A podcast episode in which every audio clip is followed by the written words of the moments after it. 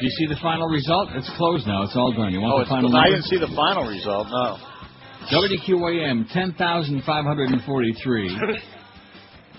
the other guys, 3,012. You're won a by- regular Mayor Daley. That's correct. We only won by 7,531 votes. That's classic. Well, you know, you know why? And I can want to thank Joe Rose or whoever dropped off that email from your friend Alan Brown yesterday because it was so obvious That that they broad? were they, they were loading it up, loading the damn thing up, and uh, emailing, and all whipped up to a frenzy, and let's crush QAM. So I figured, you know, and I looked back at your friend Greg Kotex in the Herald what he had written, and about uh, he chatted you up. And remember this a few days ago? He wrote that. Yeah. He Yeah. says it ain't a scientific poll, all right. It's just for fun. We have built-in safeguards to discourage ballot stuffing. But if either station wants to lobby for votes on air or do whatever or do whatever they can, so be it.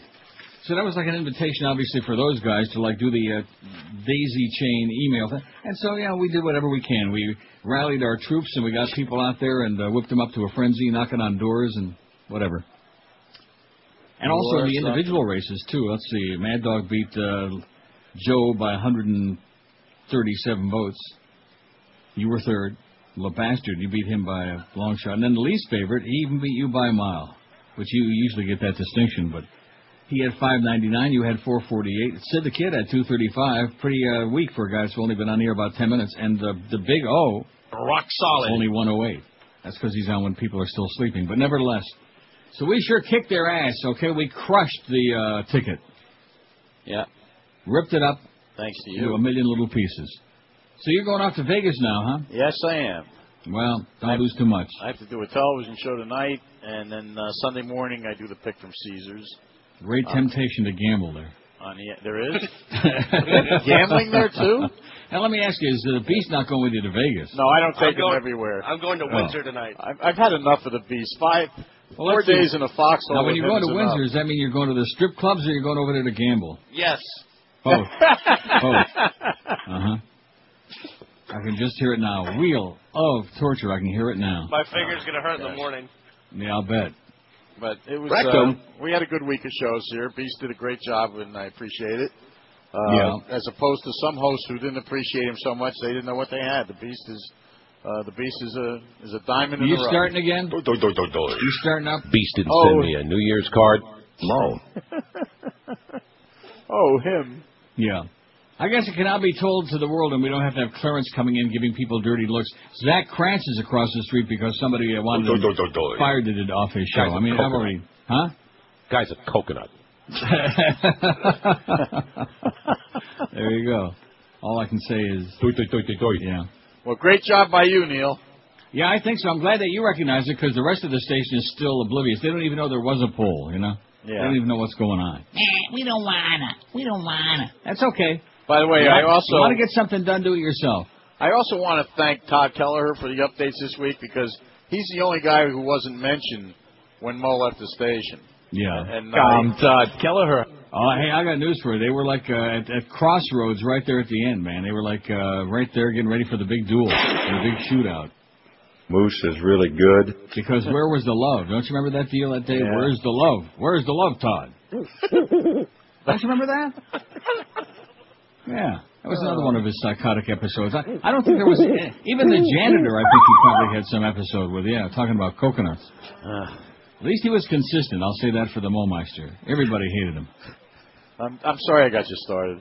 No, you know, don't be sorry. It just happens to be true. I mean, it's just the way it goes. You know, the guy made his own bed, and anybody that uh, doesn't want to understand that is just a hard ass. You know. We invited him into our family with open arms and legs, and he turned around and just uh, started with a Ginsu knives, man, stabbing everywhere he could. By the way, Defo, nobody wants you. Oh, I'm sorry. Go ahead. Oh. Well, listen, have a great, uh, safe flight. Hey, you have a good day, and uh, I'll and talk tomorrow to you morning I- I'll be up and early and I'll be at 'em again. Wheel of Tor. I mean, they got all these other games that could probably should probably that Monte Carlo uh, spin to win and all this other stuff. Uh. the Beast can tell you, man, it's addicting. I think we should file a class action lawsuit against Merv. Griffin, Okay. against Pat and Vanna. He's got plenty of money. That that spin symbol is uh, addicting. You look at it, it's like uh, hypnotizes you. Am I right? Yeah, you're. There you go. You I could- will not could- leave a machine until I get a spin. and leave a machine. And even if you win and you want to put in a few, you play your credits out. I'm going to put another 20, another 40 until I get another spin. And then the spin, of course, is like 25. But Okay. bastards. That's Pat and Vanna for you. By the way, congratulations. They both just turned 95. no, you know, they're almost She's as old been as on we that are. show for about 40 years. Listen to me. They're almost as old as we are. She's 57 and he's 59. But wouldn't you like to have that kind of talent that she does? Yes, I'd like to have. and you get I'd like to have money? his talent and his money. Okay, Yeah. Well, you're not doing so bad. I'm doing fine. I have no complaints. By the way, uh, I want to thank uh, Shy and Cope too. They've been working very hard this week. We had a good week of shows, and Well, thank uh, God. appreciate it. Yeah, we needed them. And Yeah, you guys needed to counterbalance everything else. We don't wanna. We don't wanna. What a bunch gotta- of wusses we got. You got to rise above. That's what. That's right. I did rise above, and I, as always, when the push comes to shove, yours truly, I, uh, you know, I rallied up the troops. You while the other guys did. were just laying down, wait for You a know, you know what? You know. I had we had a, uh, last night. I had dinner with Rich Dalrymple, who's a Dallas Cowboy PR guy, who uh, used to work in Miami, and he, we told Sonny Hirsch stories for about an hour, hmm and just l- laugh. And you know, Sonny was really such a great person, and so, so uh, know, really a, a lot of laughs to be around. He had a lot of, he had good humor. Yeah. Anyway, just thought I'd throw that out there. You liked Sonny, Yeah, Sonny. I worked with Sonny long before you did. yeah, that's worked right. with Sonny from the day I came to town on the KAT. Yeah, yeah. Right. All right. Well, you have a great Chris Myers day. was an understudy. Thanks for your major contribution to the And Joe mankind Freeman was and doing the news, and by the way, Joe's still dead. I'm sorry to say. Listen, have a safe trip, and uh, see you on Monday. Talk to you. Well, I'll talk to you Wednesday. Uh, like I said, I'll see Bo on Monday. See you Wednesday. Okay. Don't lose too much. Hi, this is Red Deer Randy Moeller. Atlantic Coast Mortgage is the only mortgage company in South Florida at the same location since 1982. Why would you deal with someone else? One branch and ready to help serve you. If you want a free cruise, don't call them. If you want it to rain on a sunny day, don't call them. If you don't want to pay closing costs, don't call them. If you want great treated with Straight Talk, call them at Atlantic Coast Mortgage. In Dade, call 305-944-0733 or in Broward or Palm Beach at 954-987-8077 for A Atlantic Coast Mortgage. If you missed the Hammers coverage of Super Bowl 40 in Detroit, you missed Dick Stockton joins us. Matt Hasselbeck was a, a jerk to his teammates, to fans. He's been a, a wise guy. A Holmgren said to us, he says, yeah, that's Friday, you bastard. Give Grandma and Grandpa the gift of today's hottest music with Senior Bob. I ain't seen she's a gold digger. But you ain't messing with no brokies, huh? Senior Bob features the greatest hits sung by the greatest generation. I walk this empty strip on the boulevard of broken hips. Senior Bob covers all your favorite artists like that whippersnapper Eminem, those tattooed Nancy boys Blink 182, and those brazen young hussies, the Pussycat Dolls. Don't you wish your late wife was hot like me? Don't you? Well, don't you? Speak up, I can't hear you. Senior Bop is not available in stores that the van from the nursing home drives to. So call now. That's where I want to retire. Retire. Retire in Beverly. WQAM, hello. Those brazen young hussies, the Pussycat Dolls. QAM. I already heard this. What? Yeah, this sounds familiar. It's like feedback. Like instant replay. Let's go to the videotape. Turn it up a little bit. Come on, we can't hear it. Hello? Hello? Yeah, hi. I want to find out what the over-under was on the, on the Super Yeah, Bowl. we'll give you an over and under, okay? My foot up your ass and you out the window. That's the over and under. Get out of here, jackass.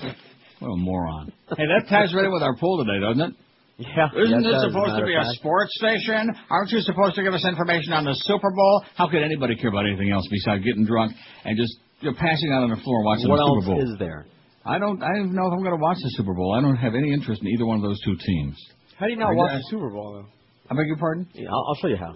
Well, I know he doesn't, but how do you not Yeah. watch the Super oh, Bowl? Oh, I'll probably watch it, but I just I don't know. It all depends. Maybe I'll find something better to do, like pick my nose. or someone else. takes the. There you go. Man, did we crush the other guys? I think we're going to crush QAM. I got news for you, Alan Brown. You diddled with the wrong guy. Let me just tell you that right now, okay? And thanks to whoever brought that, uh, Joe Rose's boyfriend, whoever brought that email in yesterday, because that's what set me off. That's what made us determine that even without the help of some of the other wimps we got on this radio station, that we were going to kick their bloody ass. As well deserved, okay? And like I said to that fake fax from the chronic from Cocoa Beach who sent that garbage in yesterday, who doesn't understand ratings at all, uh, for them to be giving us any uh, kind of a lecture on ratings or success or anything or listeners when they got mostly Oh. over the history of their station, they got like Oh. shares. They got two bogus months in there with a few wired diaries when it was like, uh, you know, minimal return of diaries. And right away, oh, we're kicking their ass. Yeah. Talk yourselves into it, okay, Alan Brown and Joel Feinberg? Talk yourselves into that big success. Even Joe Rose knows that that place blows. Oh, it's got kind of a nice ring to it, don't it? Rhymes Joe Rose. Rose knows that the other joint blows. And if it weren't for Greg Reed lying to him so much, Joe would still be around. And by the way, Gildy, I, I was in here the first couple of minutes uh, checking online, making sure we were kicking their ass, and I heard a couple of minutes of Gildy. Oh, Greg Reed's in the building, looking real spiffy. Nice to see Greg here. No, it's not. Go away, Greg. Don't you get the message, Greg? Go away. Don't go away mad, just go away. Go sit at home and read the funny papers, or have somebody read them to you. WQAM, hello. Hey, Neil. Yes, sir. Good morning to you. Buenos dias. Tell that faggot it's 47 and not to bother you anymore. Okay, thanks. The over and under is uh, 147. And don't bug us, you jackass. People gambling on ball games. Boy, you got to be some kind of a moron. Don't you have to be a moron? Ron? No comment. WQ, WQAM, hello. Hey, what's up, Neil? Yes, sir. What's going on? Uh, yesterday, uh, I just happened to see a big uh, blob of smoke. I thought uh, the people across the street were going ablaze there. Yeah. They're on Hey, can I fire, all right. They're flaming. Flaming.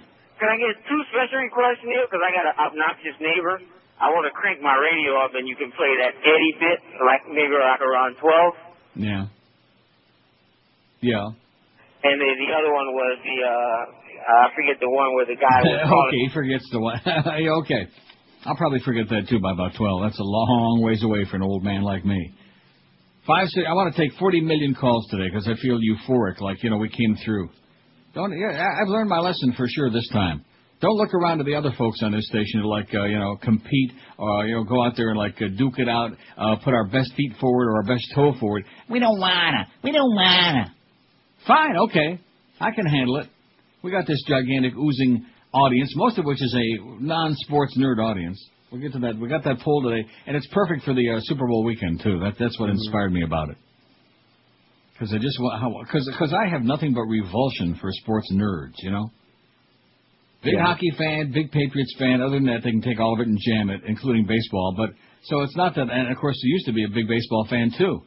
So it's not that I've never been into spectator sports, but I mean sports nerds, which we have way too many of those around the QM building. Hopefully that'll be one thing Joe Bell will do is he'll like bring in a some kind of a uh, you know those things where you go panning for gold. What do they call those things? Like a- Pans.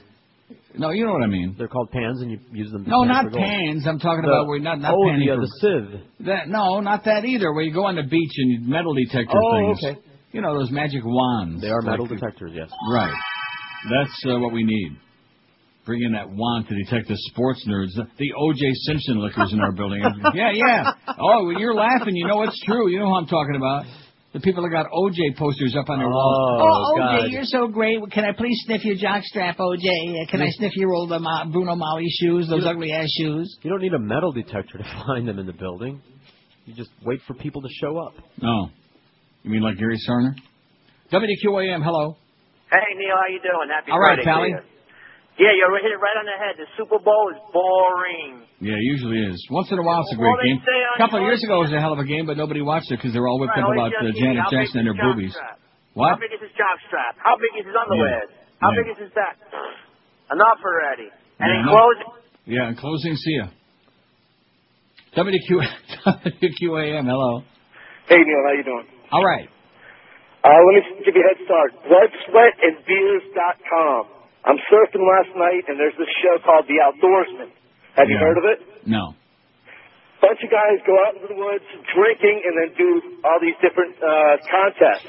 Mm-hmm. And as they're picking their teams, I'm sitting there watching this with my wife. As they pick the teams, they, these guys start hugging each other, and then they're, they you know got excited. The guy jumps on another one, wraps his leg around him, and they fall back over the tent. My wife looks at me and says, "It's a gay club, you moron." I, I, BloodSweatAndBeers.com. They sell a DVD That's a gay for club, it. you moron. Excellent. Check it out. I, I sat there with my jaw. I couldn't believe that these guys watched it and then want to actually sell a DVD of these guys I swear. Those to those guys, are guys who shower a lot back at home. Believe me, together they shower a lot together. Yeah, there's nothing worse than a guy who never takes a shower, especially the people that go to Woodbine and can smell them. But uh people that shower together, guys, there's something really gay about that. And those are generally the sports nerds, you know. Yeah. Because Al was right about that before they put him in Rikers Island and destroyed his life. Pretty sad. 12 minutes after 10 at 560 WQAM, we got Curtis Stevenson at 2, Eddie K for the Mad Dog from the Yenta Center at 4 o'clock in anticipation of tonight's uh, tr- trashing. Panther preview at 7, the Panthers against the Atlanta Trashers at 7.30. Atlanta's hot, man. They're on fire. They are good. They're kicking ass. And then after the hockey game, it's Lenny Martez and uh, Troy after the game. You ready for that? Nope. And of course, we got all the big uh, Super Bowl uh, festivities this weekend, which, uh, oh, man. 6 o'clock, look at the Sunday schedule, 6 p.m. to 5 a.m. Sporting News Radio. Because the, the Super Bowl's on. So basically, we give up.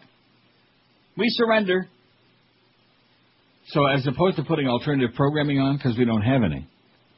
So we're going to go on from 6 o'clock in the evening till 5 in the morning on Sunday and just put uh, crap on because we know we'll have a oh share. That'll be you know that'll be about the time we can get right down there with those other guys and have a zero share. Trial, oh, oh, Scooter Libby trial set to begin January 8th, 2007. Boy, that's a long ways away. And of course, you'll notice after the congressional elections this fall, just conveniently. See that? Yep. Hey, when you're shopping for shoes, you know. Ew, God.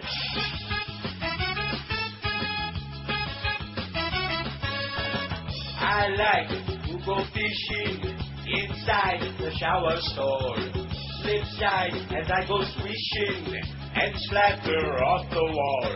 I bend over forward, try to aim it at my leg.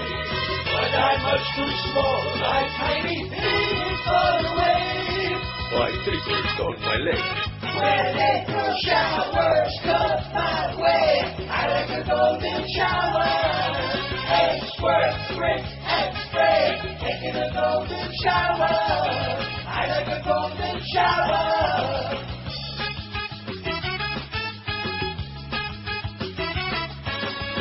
I use the trickle down theory before I start to scrub.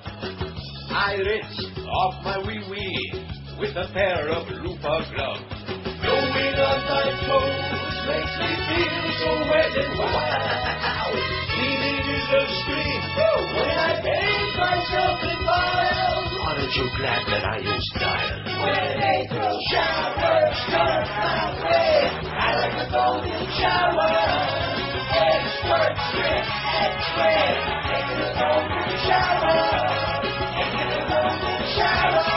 Cube. 1017 at 560 WQAM. Happy Friday, February the 3rd. So Yeah. anyway, uh, well, I'll save that for a minute. Alan uh, Brown and the final result. They've closed it down. I guess they finally conceded. Didn't you see like they were waving a white flag down the street? Is that what they were waving? Yes, they were waving a white flag. So Barry Jackass this morning says, and I forgot to mention this with a humper, he had to rush out of there because he had the uh, plane to catch to Vegas to go plunge his guts out. Mm-hmm. Barry Jackass in the middle, and uh, Matt uh, Jim Sarney has nothing to say this morning. Three pages of nothing on the internet. WQAM considering how to replace 2 to 4 p.m. host Howard David. Yesterday asked Jim Mandich about his interest in working 2 to 6 p.m. instead of 4 to 7, though no offer was made. I would consider anything, but I'm very happy with the job I have, Mandich said. I uh, left it at that. We, we'll keep talking. I'm not convinced it's their number one preference or my number one preference. What, what, uh, you know what that means? No. Well, why wouldn't it be their number one preference? Of course it is. Somebody better convince him a little uh, more uh, sternly, you know what I'm saying? Drama clear. Mo Howard David had said yesterday he hasn't decided on his next career move. He hasn't decided on his next movement, but when he decides to let it go, you'll smell it. So there you go. Nice going, do, Mo. He's getting paid a couple of months for going away. By the way, Zach Krantz is over there across the street because of him. Who has the least self-respect? 1,585 votes on the poll yesterday. Colin Powell, 260. The man with that vile. I hate this poll, 254, and I would agree with that. It was a really sucky poll. But we were listen. We were we were following Greg Kotex's right. instructions there. We were whipping up the troops and get them all out there doing their thing, huh? You were working Got all the precinct captains going and kick their ass, Alan Brown. Kick your ass. Paris Hilton 220, Courtney Love 213, the Democrats 193. The QM sports staff We don't wanna. 127. You know how we got that sign on the wall that says "Just give us the effing money" as Yeah. the motto of the sales department? Well, that's the motto now for the sports department. We don't wanna. We don't wanna. Well, that's not right. We don't want to implies that they know what they don't want to in the first place. Well, what? No, it's an open-ended deal. You know, open end. Rectum. Like no matter what it is, uh, they don't wanna. There's But nothing we else. Uh, we took up the uh, cudgel for 'em, whatever a cudgel is. The QM sports staff 127. Matt Fudge, he's got 93. You fairy. Talk about no respect. How do you look in the mirror when you shave it every morning, Matt? Self-hating queen. Ron Jeremy 73. And by the way, Tom Cruise is still in the closet with John Travolta and with uh, what's his name? Nelly. No, not Nelly. R. that Kelly. wasn't Nelly. That was R. Kelly. Rhymes with Nelly. Yeah, oh, that was great. And then I watched the one uh, with the, the Virgin Mary bleeding out of her ass. Ron Jeremy said my favorite was when the Pope walked up. there. That was good. with the dark rings around his eyes. Yeah, got him that was a beautiful Pope. Ron Jeremy, 73. Jack Abramoff, 57. Jose Canseco, 45. And Ileana Rosanna still cavelling from, Oh, Jose, this book was so bad, but you're a nice Cuban boy, and so we'll look the other way. yeah, your mama. Robert Downey Jr., 29. And Alan T. Brown, 21. 21. How do you like that?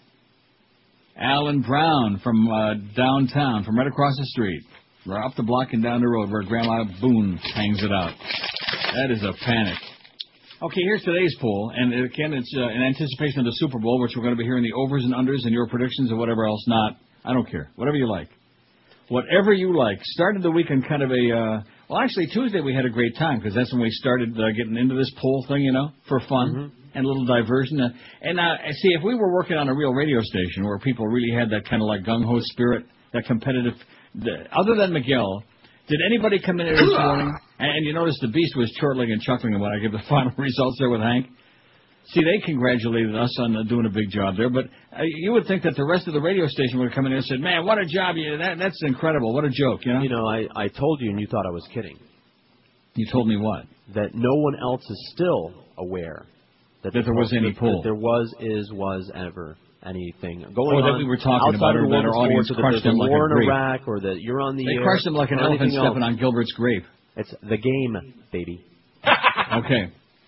Well, there's the poll. How much of a sports nerd are you? 588. And you people now, for example, it says, I'm a fan, not a nerd, 191. We don't believe you. you like that? We don't believe you. I mean, I'm not saying that everybody who's a sports fan, like me, for example, or Josh, is a, a sports nerd, but I think a lot of you are in denial. Right. Like all these silly, these embarrassing people. Oh, well, you know, this one talks about that, and this one's got all the right guests on, and they, oh, please, give me a break. Like, like I told you, because they got all these 24/7 like ESPN one, two, and a three, and uh, all this other crap to fill up. So now every time somebody plays a game of any game, they play like bocce ball. Even those kids that were doing that backyard wrestling thing. yeah, they have a press conference when they're done, so they can show their injuries and well, I'm going to be I'm going to be out for a couple of days, but I'll be back next Monday. And uh, yeah. Oh, give me a break. dumb, dumb jocks sitting in front of microphones. And of course, we got a lot, of, a lot of that on this station. Dumb jocks sitting in front of microphones, and about, and of course across the street.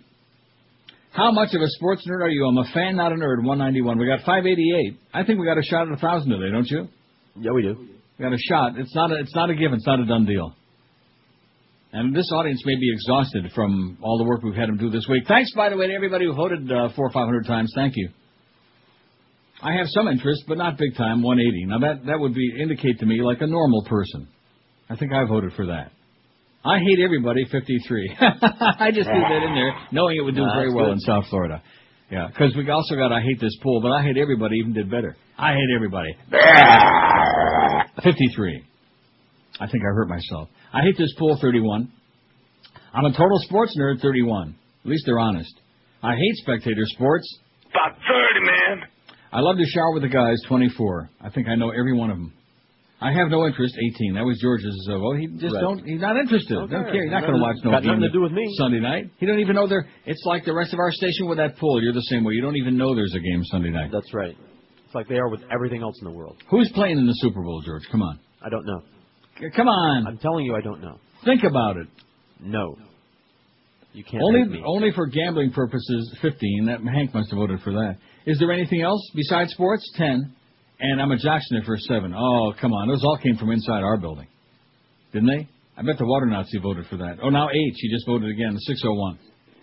Yeah, we'll get to a thousand today. Okay, let me just. I don't want to like dwell on this. We wasted a lot of time this week. It was a lot of fun. It was aggravating at times because the rest of our crew they didn't wanna, and that's okay. That's all right. Don't do anything a little bit different. It might, you know, throw you off your uh, routine. Now, that's why it cracks me up. These people. Oh well, Neil Rogers is so old and stale, and he's been doing the same sorry act for a hundred years. Yeah, right. You want new and exciting, baby. You want somebody that's right in the trenches there, kicking some big bloody ass. This is where you'll find it, as opposed to and yeah, yeah, same old jazz man. Just like Liza Min- Vanilla said, jazz man.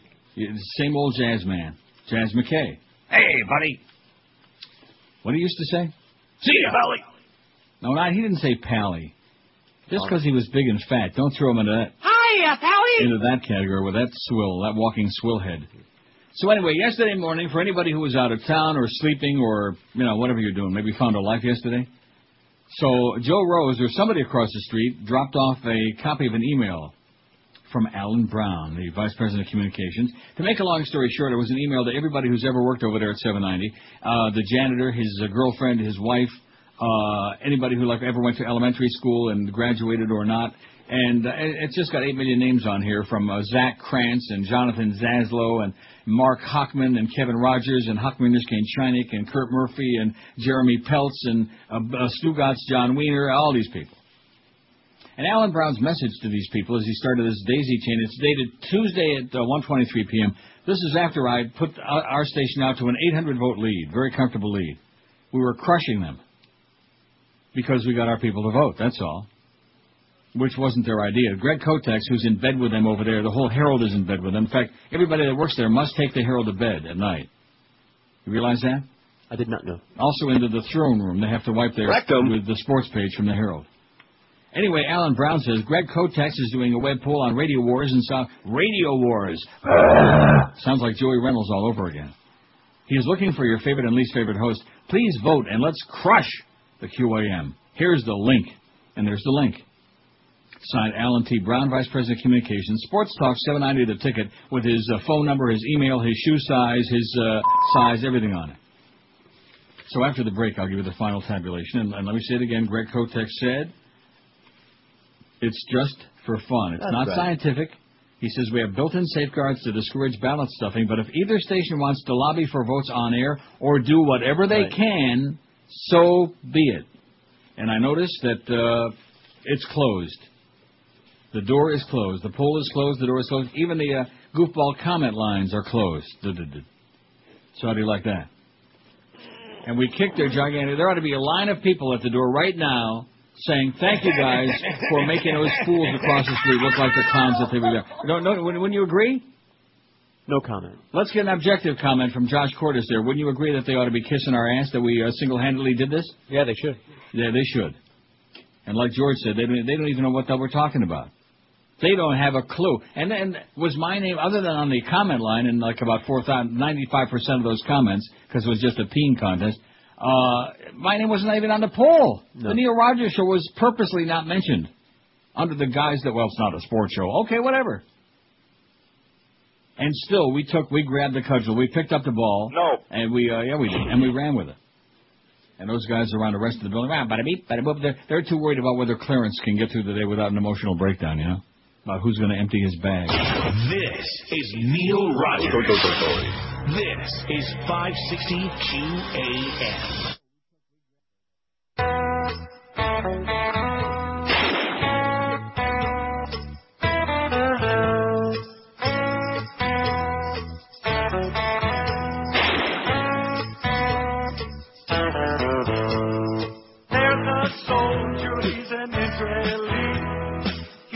Got something and it's pointed at me. It's an Uzi. It's an Uzi. It's an Uzi. Oh no, it's an Uzi. It's an Uzi. It's an Uzi. Oh no, it's an Uzi. It's an Uzi. It's an Uzi. Oh if he shoots that gun, my life is done. Oh, it's an Uzi that soldier's got. It's an Uzi and I might get shot.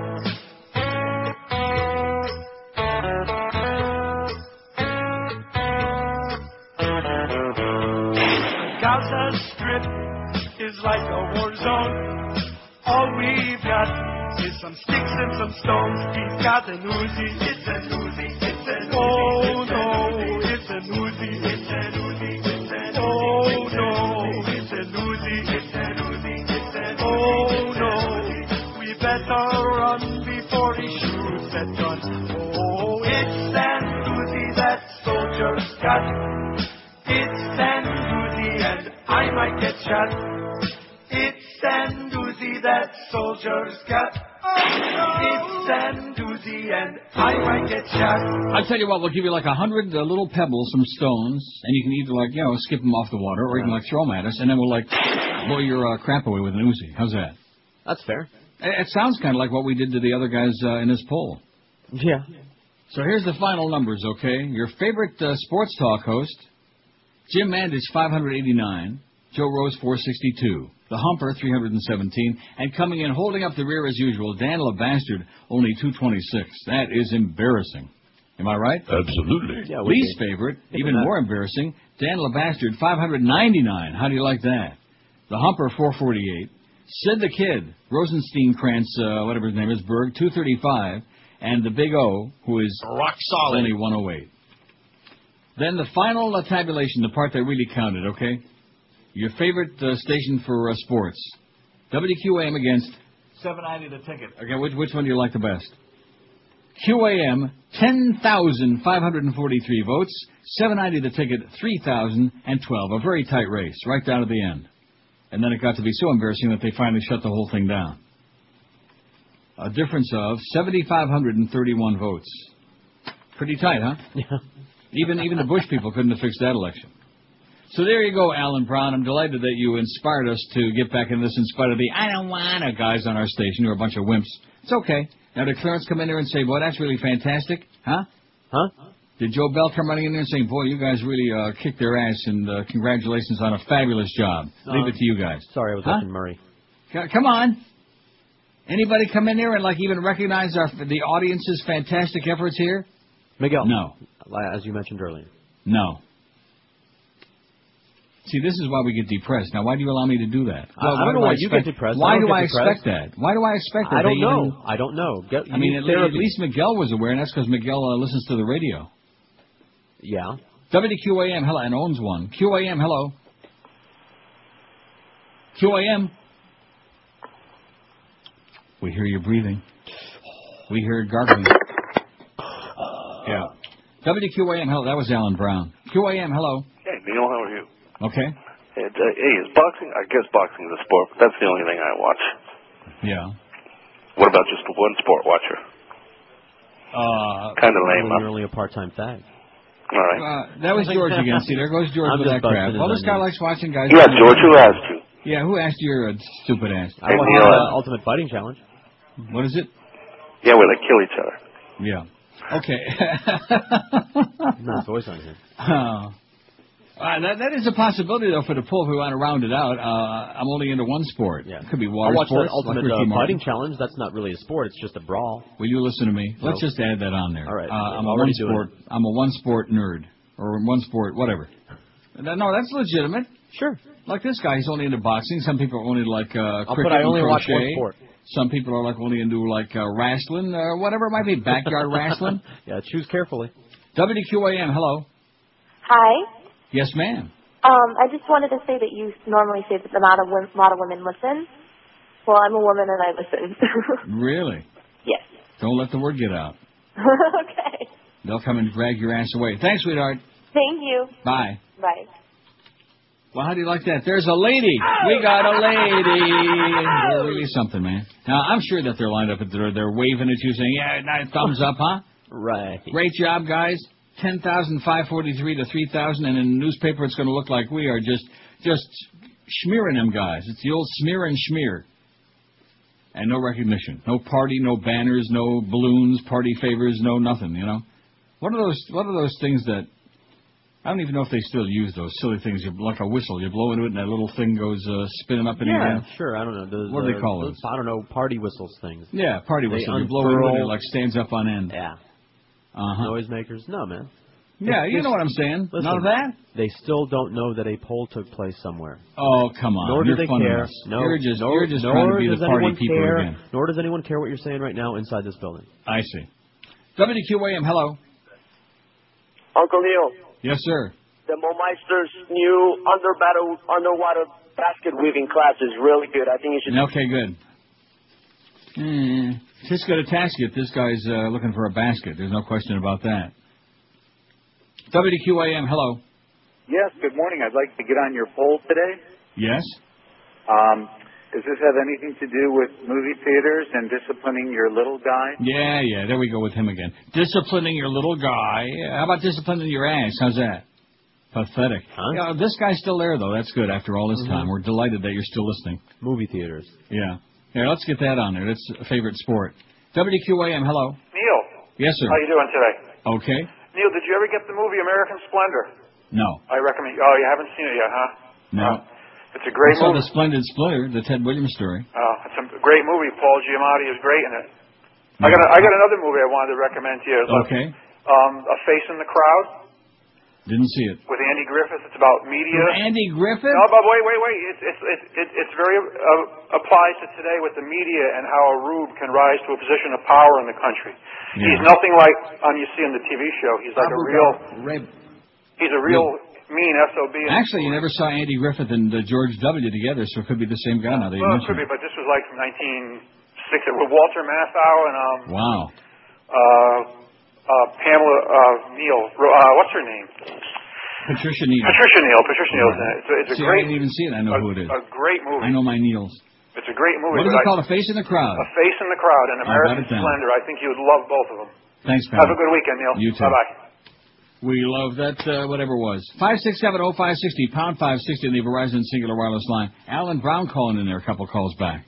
Don't take it personal now, Alan. We understand that you're crushed, that your ego's been wounded, that you thought that we were just going to steamroll over a bunch of wimps, and for the most part you would have. But, WQAM, hello. Hey, George. I beg your pardon? Who am I speaking with here? Who are you calling? Oh, I'm sorry. I'm I'm used to getting to. Uh, I figured George answered We don't have any. I got. I got. we don't have any intermediaries on the show, sir. We don't go through that silly ass. Uh, uh, where are you calling from? gotta- And what's your name? And what's your shoe size? Uh, we don't go through that crap. Well, I was tuning into the uh, low-rated station and uh, shaving, and uh, I uh, there was another dispute over the air. Yeah. Uh, but this time it was OJ between a guest, uh, Mike Francesa. I don't know if you guys know who that is, but apparently yeah, we know who A-Rod. A-Rod, Mike Francesa said all of them on the air. And OJ came out with the question of uh, asking uh, A-Rod if, you know, does he get aggravated with, you know, with the questions when he's not having any success on the field, things like that, because you got hosts, sports show hosts that never played the game, et cetera, that, you know, criticize and then never played the game. So Francesa came out with the point and says, listen, it's a sports talk show. That's what we do. And uh, OJ just kept talking and pontificating, talking over him. I yelled fast, and he walked out right on the air. and everybody went off the air. Sid went after him, chasing after him. Oh my God, we got to take a break. Yeah. Francesa didn't even come back on the air. I don't even Excellent. think Thanks for A-Rod the good news, back on pal. There a lot of people keep walking out, including the audience on that crap. That O.J. McDuffie. Is he a broadcaster? No. Does he belong on the No. air? He makes Lenny Martez sound like Walter Cronkite. But other than that, well, that was uh, mildly amusing. And of course, George is in a coma now. Hmm? Six, 657 votes. How much of a sports nerd are you? I'm a fan, not a nerd. 214. I have some interest, but not big time. 201. I hate everybody. 56, as in Q. 56. Have the party favors arrived yet? I hate this poll 35, total nerd 35. I hate spectator sports 33. I love to shower with the guys 26. I have no interest 21. I don't wanna. Only for gambling purposes 15. Is there anything else other than sports 10? I'm sure that Clarence voted that. I'm a jock sniffer 8 and I only watch one sport 3. And I have a feeling we know which one that is. This is Neil Rogers. Rectum. This is 560 QAM. Tonight, on Inside the Behind the True Hollywood Celebrity Music Biography Profile Story. He was the first British soldier killed in World War One. He was John Parr.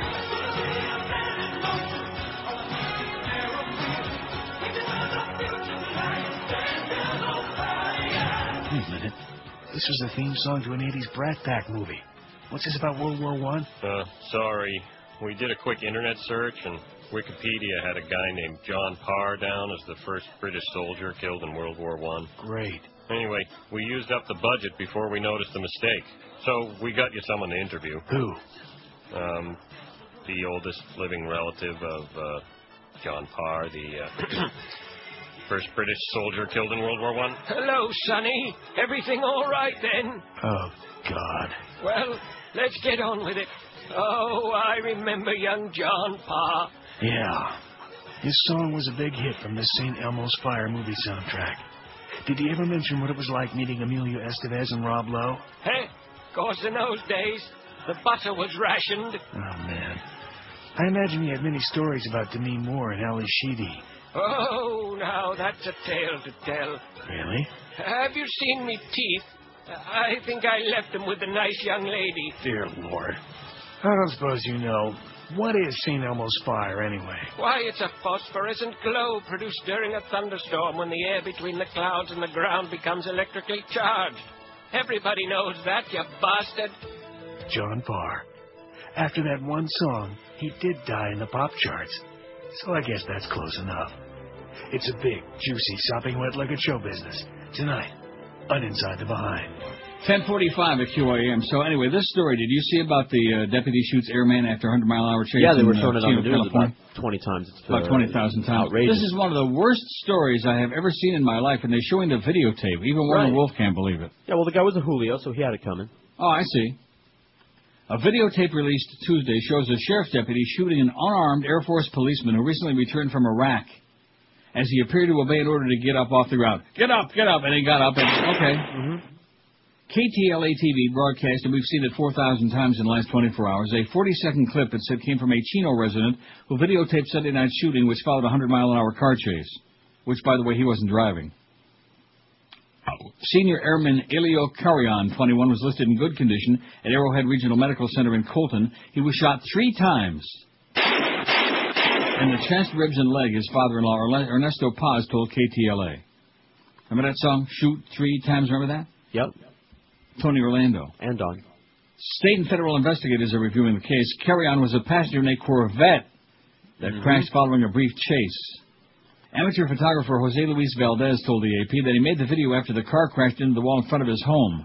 KTLA airtaped the videotape early Tuesday, then distributed it later in the day. The dark, rainy picture shows Carry-on lying on the ground next to the car, talking to a silhouetted officer who is pointing a gun at him. You know what kind of luggage he, uh, brings with him when he uh, travels, by the way? Samsonite? Carry-on. Oh. Carry-on supports himself on one arm, and his face is brightly lit by the officer's flashlight. Carry-on is heard telling the officer he's unarmed, he's in the military. At one point, a voice is heard saying several times, "Get up, get up." Carry-on says, "I'm going to get up." As he rises, at least four shots are fired, and Carry-on collapses, crying out in pain. "Shots fired! Shots fired!" Somebody shouts. A telephone, a telephone interview conducted in Spanish, Valdez said after the shooting, Carrion asked the deputy, Why did you shoot me if you told me to stand up? The alleged exchange cannot be heard on the video. The deputy, whose name was not released, was placed on paid administrative leave, a routine procedure in officer-involved shootings. Carrion wasn't charged with a crime, although the incident remained under investigation according to Sheriff spokesman Robert Haynall. The driver of the Corvette, identified by authorities as Luis Fernando Escobedo, 21, was arrested for investigation of felony evading. Carrion and Escobedo had left a party at the home of Carrion's parents to drive to a store, said the airman's wife, Mariella. A woman who answered the telephone at the Montclair home of Carrion's parents said they were headed to the hospital. Nobody wanted to talk. They were mum. An Air Force spokesman, Lieutenant Frank Hartnett, I wonder if he's kin to Gabby Hartnett. Or Josh Hartnett. Said Carrion is a security officer at Barksdale Air Force Base in uh, Shreveport, Louisiana. Carrion carried the, uh, joined the Air Force in January 2003. Recently returned from a six-month tour in Iraq, Hartnett said, This is a guy that went over there and risked his life for his right. country. At least he was told he was being doing that. A Put his life on the line. He comes back to L.A. and bada bing, four shots. Because I guess he didn't get up fast enough, or because maybe he did get up. Right. Chino is about 40 miles east of Los Angeles. Isn't that the kind of pants you wear to work, Chinos? Every day. It was a silly ass fast, uh, facts. About that movie, somebody just. Uh, Uh, face in the crowd. Okay. Do I really want to read this or what? No, it's just uh, you know, put it aside. No, I don't want to do that. I Read want to it. get to it right now or forget about it. I noticed that whoever sent this uh, magic marker, their name Mhm. out on top. Boy, some, this is a regular faxer, by the way. I can tell by what says iodine on the top. Remember the other day when it smelled like iodine in here and it turned out my computer was frying? That was not good. Yeah. Watch out for that worm, by the way. The worm is uh, turning. We'll get to that later. It's not doing anything, but the worm is turning. A face in the crowd. This is an Amazon.com editorial review. More timely now, perhaps, than when it was first released in 57, Elia Kazan's overheated political melodrama explores the dangerous manipulative power of pop culture. It exposes the underside of Capra-corn populism and exempl- as exemplified in the optimistic fable of grassroots punditry Meet John Doe. In Kazan's account, scripted by Bud Schulberg, the common man pontificator Andy Griffith is no Gary Cooper-style Awshucks paragon, promoted to national fame as a folksy TV idol by radio producer Patricia Neal. Griffith's Larry Lonesome Rhodes turns out to be a megalomaniac, uh, maniacal rat bastard. The film terms apocalyptic as Rhodes exploits his power to sway the masses, helping to elect a reactionary presidential candidate. Oh, a right-wing reactionary. The parodies of television commercials and opinion polling were cutting edge in their day. Facing the crowd was the network of the Eisenhower era, and there's some startling near-documentary sequences shot on location in Arkansas. An extraordinary supporting cast led by Walter Matthau and Lee Remick helps keep the energy level high even when satire turns shrill and unpersuasive in the final reel. There's an interesting parallel in Tim Robbins' snide pseudo-documentary Bob Roberts. Both these pictures have almost as much contempt for leanings in the audience, lemmings in the audience as for the manipulative monsters who herd them over the cliff. Well, I, I can understand that. All right. People are sheep, the masses are asses, etc., and so on. That's good. Sounds interesting. Nothing wrong with Bob Robbins. That was good. Remember that in the end? Oh, and by the way, uh, Donnie Darko, he dies in the end. Yeah, that's what I heard. From someone. 687 votes on our poll. Oh, there you go. There's that uh, whole deal about Scooter Libby. Trial date next to January 7th of 2007, seven, long after the off-year elections, those midterms. Because then you'll be safe. Then we find out that Karl Rove was into it up to his armpits, and Bush and Cheney and all these other uh, crooked goyim. Duke Cunningham, Duke, Duke. How much of a sports nerd are you? Don't we have that uh, bit, or I just dreamed that we did that? What Duke bit? Cunningham? Huh? I don't we know. We do have that bit. We don't have it. There it is. Okay, I'm going to play that. I haven't played it enough because we don't hear anything about any more of that. You know what I'm saying? We keep hearing all this other baloney about the big Bush comeback. His approval rating is only 39% now, but the big comeback's coming. And yeah, right. How much of a sports nerd are you? I'm a fan, not a nerd. 224. You bastards. 696 vote. I have some interest, but not big time. 214. I hate everybody. 62. I'm a total nerd. 37. Most of those from inside our building and across the street. I hate this pool. 36. I hate spectator sports. 33. I love to shower the guys. 28. I have no interest. 23. Only for gambling purposes. 15. Is there anything else other than sports? 10. I'm a jock sniffer. 8. And I only watch one sport. 6. Almost 700 vote already. Taken it and turned it right around. Now, you know, and wouldn't you think? No, you wouldn't think. I'm sorry. See, I, I just, I, I continue being stupid. I continue being stupid because parents keeps taking you aside and having these uh, heart-to-heart chats about, you know, Neil and about uh, what are we doing wrong and why is he pissed off and hate me like poison. And and then you explain it to them and then they just continue being indifferent and oblivious, you know. And he gives you a song to dance about an email that I evidently got a half of. They seem to be having some email problems both in sending and receiving in that station now. The one email I sent, uh, they never got, and the other one, uh, I get uh, like uh, two lines from it. Even uh, the gov- fat-ass governor's daughter can do better than two lines without even trying with her hands tied behind her back. That's sad. Five six seven oh five sixty pound five sixty the Verizon and Cingular wireless lines. The telegrams are coming in of congratulations. Nice going, you guys at QM. You stuck it to Alan Downtown Brown and also Joel Feinberg and his daddy's money over there across the street, trying to put you guys down. Alan Brown. WQAM, hello. Line one, mark it down. WQAM, hello. QM. Yep. Okay, ready? Leave, watch sports to avoid my wife and children. Uh huh. That's what strip clubs are for, man. He only watches sports to avoid his family. Mm-hmm. I'm not. We're not putting that on there, but I, we understand. Now, see, there's there's something for you, George. Start thinking about it. A lot of hot Like sports like bars, said, man. That's what strip clubs are for. Oh. Adultery. W- WQAM, hotels hello. on Biscayne. Hello, Neil. QAM, Yes. Uh, Neil, I was thinking when you were talking about that movie, The Brokeback Mountain, they should have uh, probably named that one uh, Blazing Saddles. Yeah. You don't think so? Yeah. Uh, there's a, there's an old cocker that just wants a little pat on the head, and you're making all kinds of sounds, you know. I was laughing. Those were no, laughing you were not. sounds. You were laughing at him. You were like saying, "Boy, how pathetic." And I was thinking pretty much the same thing. Five five six seven oh five sixty. Well, that guy's got on his mind too much. You know, just just get get away from that area. You know, start start moving Just to other go areas. away. That's it. Get away from that damn area. WQAM. Hello. Neil, good morning. Buenos to you. Uh, good job single-handedly smoking 790 yesterday. I smited him, man. You smote him. Yeah, you smote him. We smate him.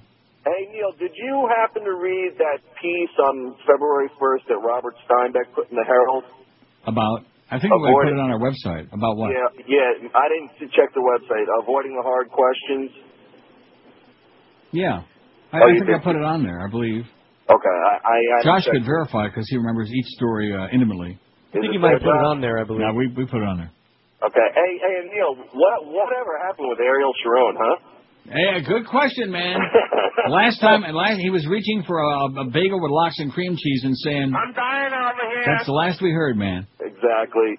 Keep up the good work, Neil. Thanks. Isn't that, isn't that amazing? I mean, most people don't think about it because uh, they don't want to think about it because the media gets you whipped up about the coal miners one day and about uh, some car crash the next day and then about this poor uh, uh, soldier that got shot for no reason uh, out in L.A. And uh, and of course the uh, chick in Aruba and the guy over there on. We don't, also don't hear any more about the guy that uh, disappeared off that cruise ship that they got everybody whipped up day after day. MSNBC that was like their solamente. Uh, that was their only topic. Right. But God, why would we hear any more about Ariel Sharon now that Hamas has won the elections overwhelmingly with the Palestinians? Oh, we don't like that. We're not going to do business with you. We wanted those free democratic elections, baby. We let the people vote. It was wonderful. It was a great democratic experience. Uh, nobody even suggested that it was fixed or anything like that. Which there's nothing worse than a fair rigged fixed election. And all of a sudden, oh, we don't like it. It's kind of like our sports guys. We don't wanna. Yeah, but come on and uh, participate with us. Let's work for peace. We don't wanna. We don't like you guys you know, I recognize Israel, and of course all them Getchkis over there and all them right wingers. They they gotta support Israel because Armageddon's coming, man. And believe you me, if this crowd stays in there, it won't be long either. This is Neil Rogers. This is 560 QAM. This is the Neil Rogers Show. This is your brain. Any questions? Oh,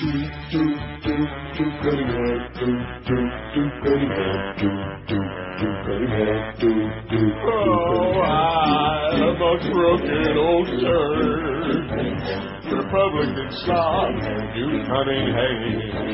Another tasty white fat butt, and a morally Christian crooked smoke. Oh, I. Mansion yachts and toilets, I put my card in military contracts. Yes, I'm that puke puke honey hand. And I lost all I had in this world. My life is in ruins. I'm heading for the tombs. Like all neocon bush punks, pointed by Jesus.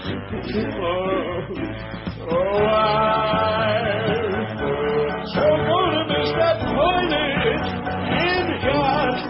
I guess I wasn't all that cunning for the cunning to cunning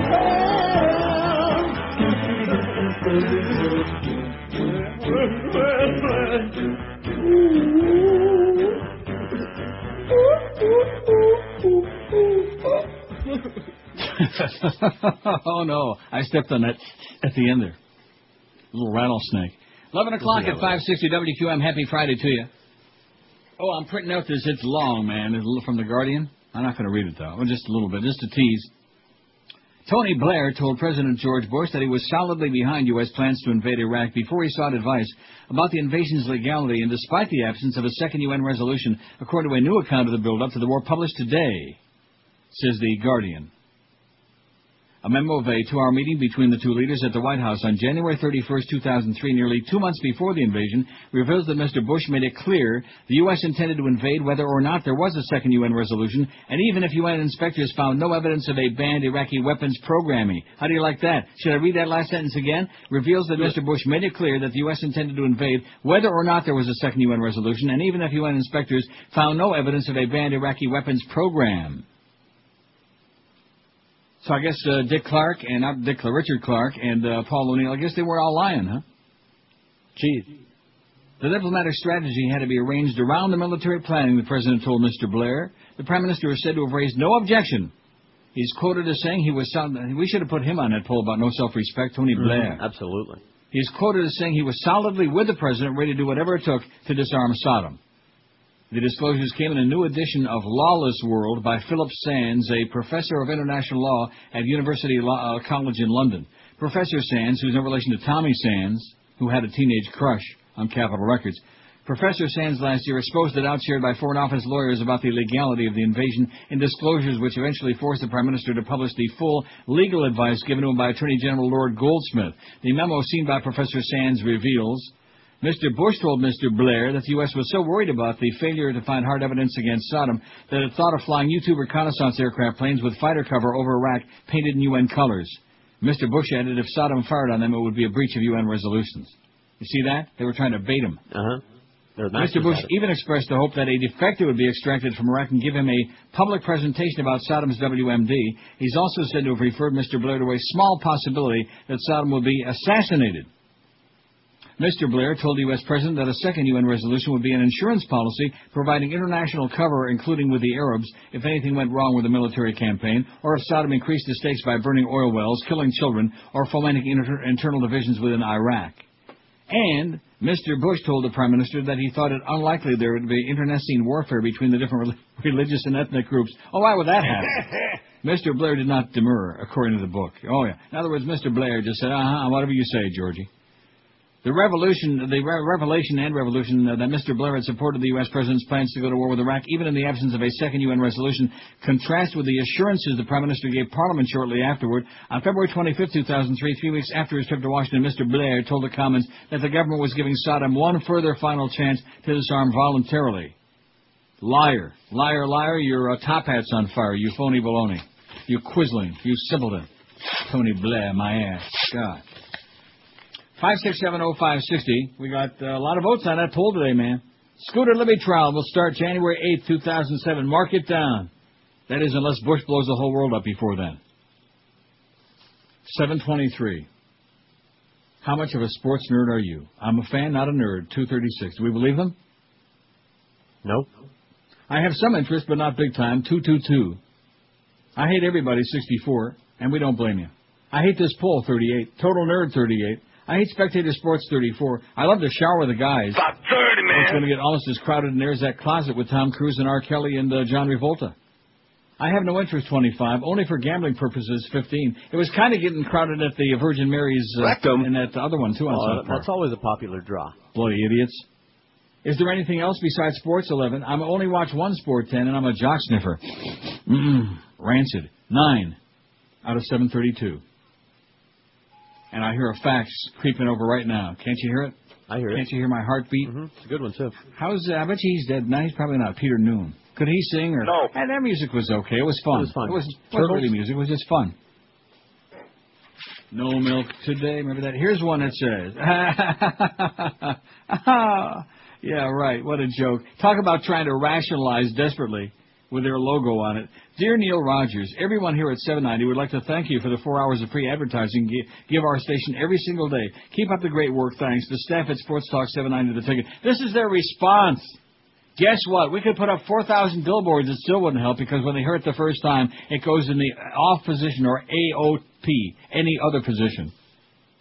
Th- This is their rationalization. This is one hell of a comeback, isn't it? Yeah, well. Thank you for the free promotion, yeah. hmm Your mama. It's okay. We understand you're licking your wounds over there and probably licking each other, Stugotz. But these are a bunch of rejects. These are mostly people, that, except for Joe Rose, who got uh, bounced out of our place and who couldn't get a job at a real station if their life depended on it. If they went and did a holdup, they couldn't get a job. So that's that's fine, you know, Stugotz. I put Stugotz in the Lenny Martez category, only we like Lenny. Speaking of radio, which is something they know nothing about, Serious shock. Pirates hit the Howard Stern show. Now, you're going to be very depressed when you hear this, because I know you're a big Howard booster. Oh, yeah. Booster. Sirius Satellite Radio Inc., which liberated radio shock jock Howard Stern from the federal decency standards that he had felt shackled him, is finding that freedom is just another word for 500 million bucks to lose. Remember that song? freedom is just Uh, another don't make me think of Janis. Since January 9th, when Stern debuted on Sirius, pirated versions of the shows have been made available for free via several online file sharing networks just hours after Stern signs off. The New York based broadcaster signed to a five year, half a billion dollar contract in 2004. Oh, God. Just, just shoot her already. Put her out of her misery. Oh. oh, she is. I know. Now Sirius is, in a word, furious. Sirius is furious. We don't condone the stealing of Howard show or any of the content on our more than 125 channels, Sirius spokesman Patrick Riley said. We vigorously protect our intellectual property rights and will actively prosecute those who attempt to steal it. If I can just backtrack, it's really interesting. The other the other guys there down the street, they got together with Greg Kotex and they found the excuse not to put my name in this poll, assuming that, oh, well, uh, you know, he won't pay any attention to this, and as a result, we'll ramrod over them and make it look in the newspaper like we got an audience, like we're kicking their ass. Little did they know. Anyway, it is not known how many Stern fans are sidestepping Sirius's $12.95 a month subscription fee by illegally downloading a show because most hardcore fans are used to listening to the show in their cars. Presumably, many of them would subscribe rather than wait till they're in front of a computer screen. And there's no question that Stern's been good for Sirius, which added 1.1 million subscribers in last quarter of 2005. The company, which is behind industry leader XM Redneck sa- uh, Satellite Radio, reports 3.3 million listeners and expects to reach 6 million by the end of this year. But Ever since Stern traded the terrestrial airwaves for satellite, fans of his frequent interviews with porn stars have found ways to tune into the self-proclaimed king of all media for free. A few weeks ago, when the first pirate radio stations began rebroadcasting Stern's show on unclaimed radio frequencies in New York and Jersey, Sirius immediately notified the Enforcement Bureau of the FCC, the very body against which Stern is so frequently ra- uh, ra- railed. The FCC in 2004 cited Stern show on Clear Channel for repeated graphic and explicit sexual descriptions, as we all well know. Your mama. Sirius also moved quickly to crack down on websites that streamed audio broadcasts of the Stern Show. The broadcaster sent cease and desist letters protesting such blatant and willful infringements and threatening to sue unless the underground broadcasters went silent immediately, if not sooner. But as each one shut down, it seemed like another one sprang up. One shuts down over here, and then another one pops up over there. It's like zits. Stern referred request for an interview to Sirius on Wednesday, but he has raised the pri- uh, piracy issue on his show with a subtlety that's not his usual forte. Walking a very fine line, Stern has praised the renegade spirit that drives some fans to refuse to pay for what they used to get for free, and he's pleaded with folks just to pay 42 cents a day. Please. Just as the rock band Metallica experienced when it first came out against illegal downloads of its music, Stern risks sparking a backlash. After all, this is the man who built his in-your-face persona around flogging federal regulators, who he claimed were the enemies of creative expression. It is kind of ironic that now that he uh, and his people are going to the FCC. Wait, you see what I'm saying? Oh, yeah. I don't get that. I thought he was anti the FCC. I thought he thought the FCC was like a pariah and on Mariah. There already are signs that after dishing out cri- uh, criticisms for so long, Stern better get ready to take it. It says, Mr. Freedom of Speech himself, Mr. $500 million has ordered me to shut down my personal website that some people stumbled upon, wrote the operator of uh, yada yada yada, according to Rocky Mountain News. The site made Stern Show available for free, but with a disclaimer that only serious subscribers should use it. Bay TSP, a Los Gatos firm in California that only monitors uh, online piracy for the entertainment industry, found digital audio files of every episode of Stern Sirius show on every major file sharing network. It's going to impact the Sirius Radio subscribers market, said Mark Ishikawa, Ishikawa, Bay TSP chief executive. Why would you pay 13 bucks a month when you can get what you want from the internet for free? Although no one can know the total number of Stern Steelers. Oh, Steelers, Super Bowl, George. There you go, Steelers. Hmm? Sorry? It is clear that Stern is a runaway hit among file sharers. His shows are more popular than the TV show Gilmore Girls, and just behind Fox's The Simpsons, said Eric Garland, CEO of Big Champagne, an online media measurement firm in Los Angeles. They measure it. The proliferation of sites offering Stern shows for free is an unintended result of Sirius's consumer-friendly technology. Home adapter kits designed so customers can plug their Sirius radio tuners in their home stereo systems can just as easily be connected to a pewter. There, anyone with the right piece of software can convert the show to a digital audio file that can be redistributed online. Sirius warned investors about the threat of piracy in a recent filing with the SEC. It noted that although it uses encryption to foil those who would try to listen uh, to its broadcast without paying, those protections might not always prevent theft. If such bootlegging became widespread, it could harm our business, the company acknowledged. But a little unauthorized exposure might not be all bad for Stern, whose curly-haired mug recently graced the cover of Esquire and New York magazines. Industry analysts say people who hear Stern show on their computer might enjoy it so much they'll end up subscribing. Without the illegal downloads, it could be argued, Stern runs the risk of being out of earshot, out of mind. Oh my. Where did we hear that before? My view is that the more exposure, the better," said Jeff Pollack, CEO of Pollack Media Group. I find uh, if I find content very compelling, I might say, "Wow, I sure want to be able to catch that every day." But then again, Pollack said with a laugh, "I wasn't the one who signed the check." The folks who do sign the checks and will do so for the foreseeable future aren't laughing. Pirated broadcasts are a lousy way to listen to Howard. Sirius's Riley said the best way is through a Sirius subscription. Some longtime Stern fans agree. When it comes down to it, if you're a true Howard fan, if you want to support his endeavor, said Poke Lieu of Irvine, a Sirius subscriber, if you want him around for five years, you'll pay the 13 bucks. So there you go. All right, how you like that? You all whipped up into a frenzy about it? Huh? How'd that poll come out? Five six. And by the way, thanks for all the uh, caustic mentions on the comment line. We're supposed to be a 790 poll too, even though most of them were from inside our building. Five six seven oh five sixty. Boy, that Alan Brown man, very touchy, touchy over there across the street. Very nervous. Oh, gee, it blew up in our face. Well, we better give him a little stuff back. Right. Probably even that fax came from inside our building. You know, could be. Probably that's what Clarence is doing right now. That was his project for today. What do we got on that poll? We're gonna oh seven fifty. We got a thousand beat uh, with, with your hands tied behind your back. Well, good. WQAM. Hello. Hello, Hello. Neil. Yes. How you doing, buddy? All right, Pally.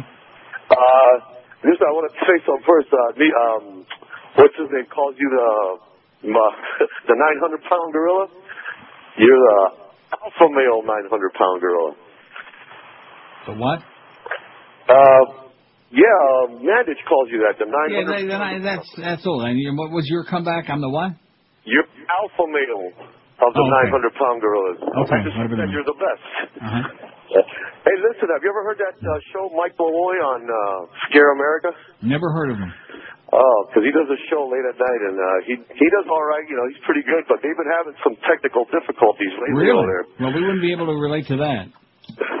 well, theirs are worse.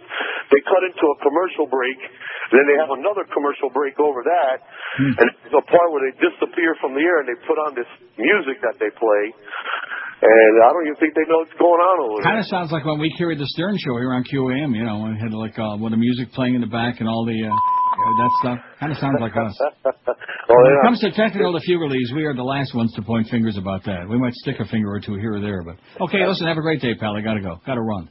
You gotta run. Fourteen No, past eleven. We got Curtis at two. Eddie K for the Mad Dog at four from the Bank Atlantic Yenta Center. To give that big build up for the Panther game. We love the Panthers. That Jacques a frog. Da da yeah. Uh, Panther preview at seven o'clock. The Panthers and the Atlanta Trashers at seven thirty. Atlanta one kick ass team, man. And uh, Lenny Martez and Troy after the game. This is Neil Rogers. This is 560 QA. Rogers. Ah.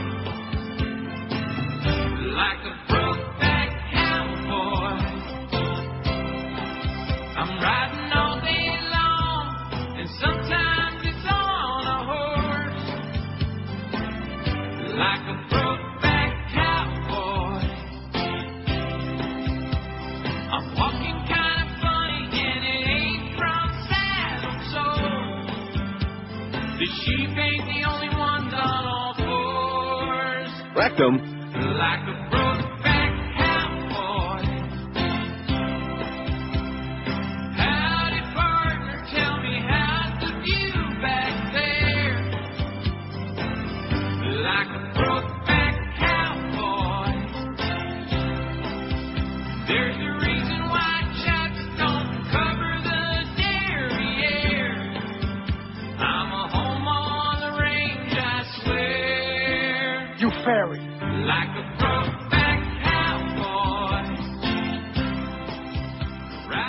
That Glen Campbell, man, he's just really great. Let's talk about the Beach Boys and Bruce Johnston and uh, yada yada and Brian Wilson and his Sure. teddy bear. Come on. His what bear?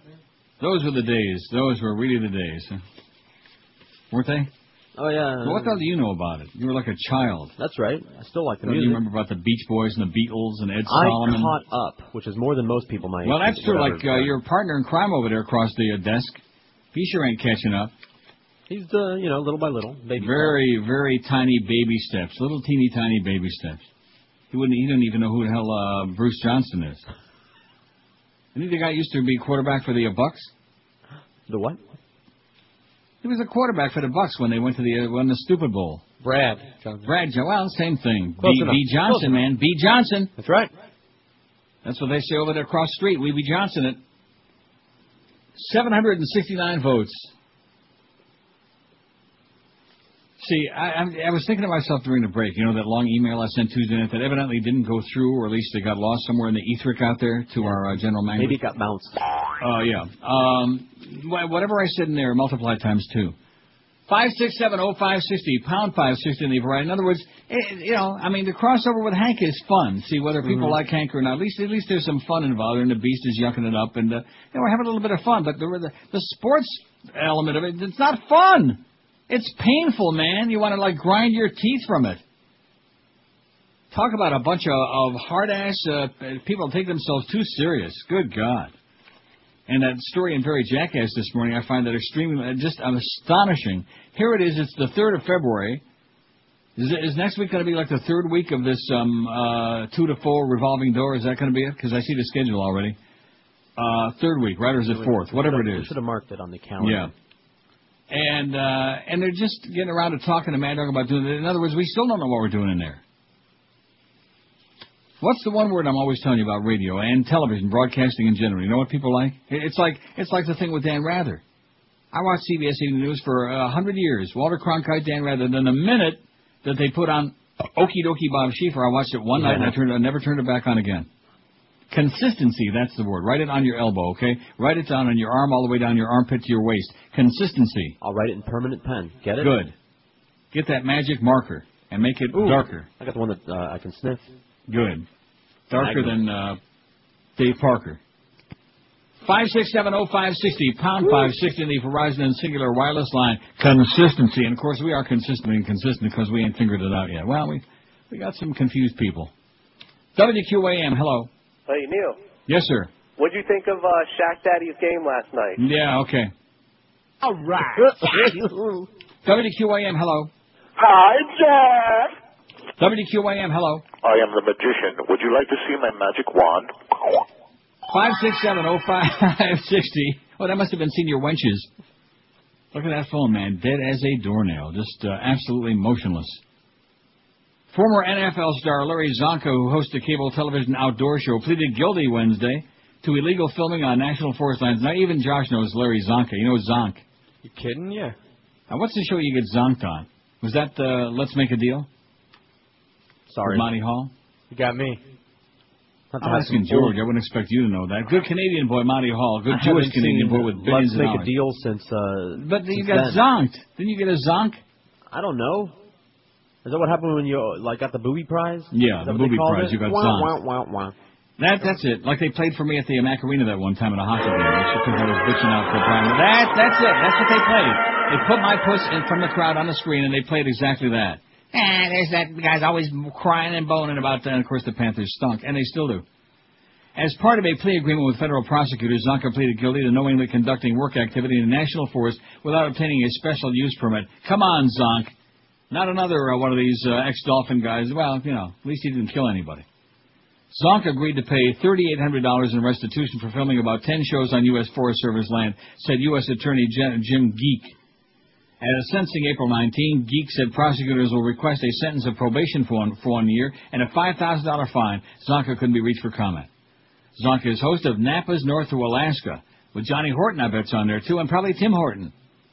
Bill is a show on fishing, hunting, history, and customs that explores a new area of Alaska each week, and maybe even Nathan Horton from the Panthers. We love the Panthers. They're kicking ass, don't we? The show appears on the Outdoor Life Network. Oh, the Outdoor Life Network, speaking of hockey. See that great tie in there? There's the John Davidson on there with Doc Emrick. Gets paid by the syllable, John Davidson.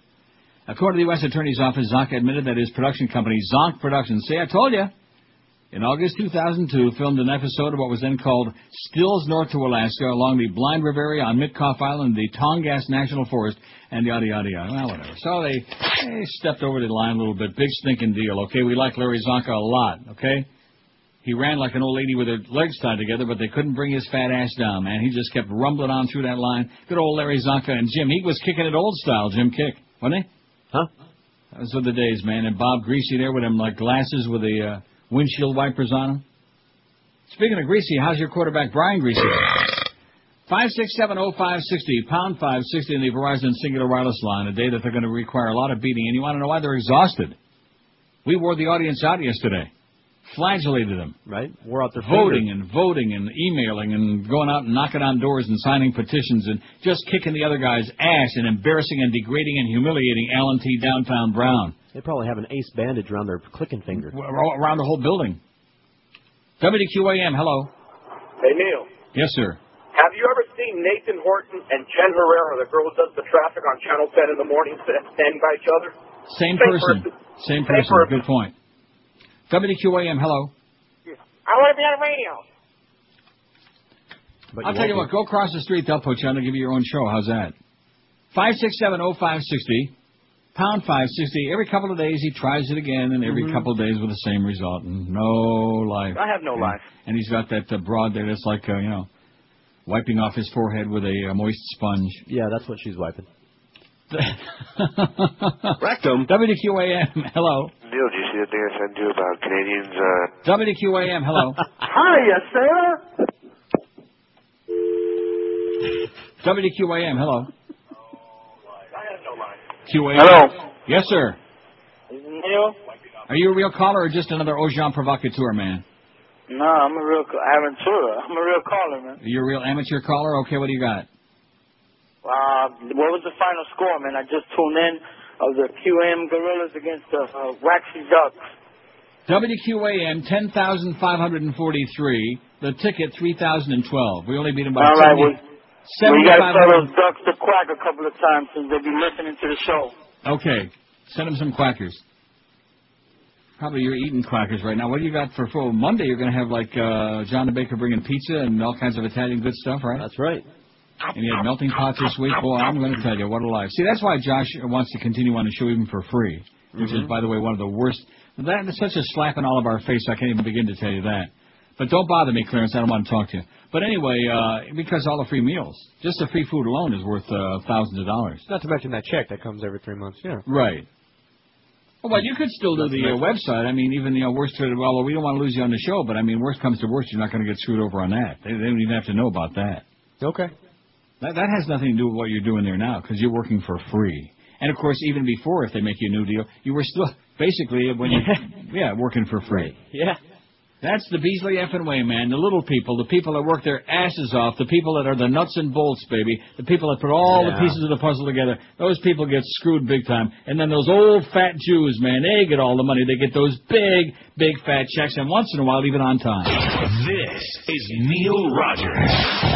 This is 560 QAM. Friday, you bastard.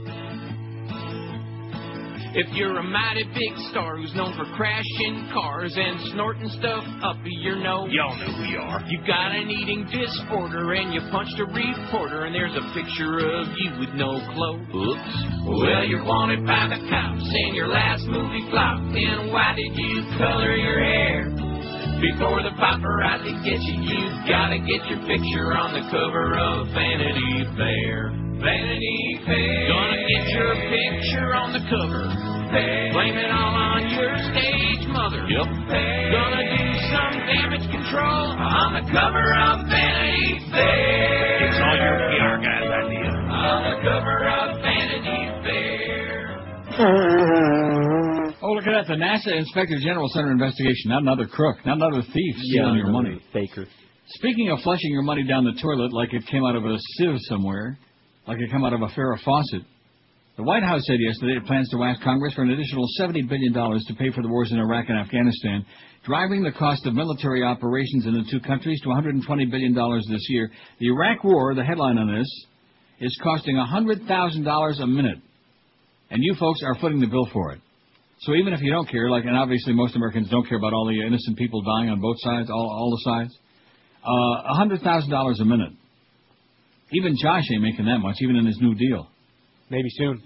The additional spending, along with other war funding the Bush administration will seek, uh, seek separately in its regular budget next week, would push the price tag for combat and nation building since 9/11 to nearly a half a trillion dollars. Currently, the Defense Department says it is spending about $4.5 billion a month on the war in Iraq, or about $100,000 per minute. Current spending in Afghanistan is about $800 a million dollars a month, or about 18,000 a minute. So 118,000 a minute. Have we got Osama yet? No. Mullah Bullah Omar? No. Uh, Al Zawahiri? No. No. How about uh, Al Zarqawi? We got him yet? No. No. We got Al Goldstein. That, that, somebody ought to make a billboard. They got Al Goldstein, but they can't get Al Qaeda and all the other Al's. Nah, that's true. Mm-hmm. They they butchered his life up because he was a pornographer, a slut, and a government knocker, and they told it like it was, and fat. But then uh, anybody else who's the mortal enemy, well, uh, we, we, you know, we, it's, uh, it's uh, hard work. It's hard work. They blew it, baby, right there at Tora Bora. There's a song that goes like that, Tora Bora. But how's that song go? Uh, something like that. Tora Bora. Lura? Yeah, Laura Laura. I'd like to hear that to the tune of Laura Laura, Tora Bora. There you go, Brian. And clean up your act, by the way, okay? I'm getting tired of Clarence having a nervous snip because you keep putting all this vulgarity in all these bits. Well, what's done- wrong with him? I done told him. See, I think what happened is just like I did. He got the green light there, but he never got the red light back again. Remember, I had the green light for two days, and then oh, oh, gee, Joyce said, oh, you know that. That's probably why they're not like talking to me anymore. Responding, they're just ignoring totally. What? exactly. No, you're right. Let, let, let's lay it right out there on the table right now. Mark it down. February 3rd, 2006. We are a means to an end for this radio That's it. station. We have no, nothing to do with this uh, this show. No. They're They're more not than delighted listening. to take those numbers and to take the revenue that comes not just here, but all, all through the day because of them. They're they're ecstatic about that. But as far as the rest of us, we're all a pain in the ass, especially Mhm. me, and uh, they don't want anything to do with it. Other than saying, well, uh, Joyce said you can't do this. Other, other than that. So please, please, don't even, don't even put on an act. Doing a, they don't even say you're doing a heck, of- heck of a job, Brownie Hound. Don't even say that. Like with that uh, poll result. No, no, seriously. We made them look like trained, untrained monkeys across the street. And, and the, you know, the ironic part of it is, I couldn't give a, in spite of what they think, I couldn't give a crap less about that station. I don't never listen to it. I don't care about it. We, our competition isn't that station. I keep trying to explain that to the sports nerds inside our building. Our competition is IOD and uh, INZ, Scare Uh-huh. America, Al Franken, and Katherine Lanpher. That's our competition because we do a talk show, not a sports show. So what the hell do we care about those people? I don't know. But if you have just a, a little teeny tiny bit of pride in where you work, and believe me, it's not easy, just a little bit, you want to squash the other guys no matter what the format is. What, what else all about? It's like when I went on WINZ and W Snooze was there with that contrived Jerry Helpman Channel 10 uh, show, that phony thing with Dwight Lauderdale back when he had the mustache. And they got the audience stacked there with all the W News people, Lou Crone and John Aha Levitt and Tom Don't Like Us with his silly uh, black leather jacket and all that crowd of losers. And then the uh, next book comes out and we just crushed their ass. You know what the Tom Don't Like Us had? A three point. Oh. We had a seven on INZ with a nighttime signal. I wouldn't wish on Stalin, Hitler, and Mao Zedong together. Mao Zedong.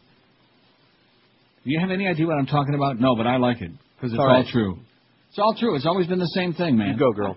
I'm, I'm not. I'm not into uh, you know people kissing your ass. I'm not looking for that, but just at least a little recognition that we accomplished something here for everybody, for the team. We took one for the team, baby, and they took one across the street for the team, right up the. Rectum. That's right, right up the old chute. In fact, that's probably what they were saying when they saw those uh, poll results. Ah, shoot. And it's closed, by the way, now. You can't diddle with it. You can't send any more daisy chain emails out. You're done. You're done, Alan T. Downtown Silly Ass Brown. Done.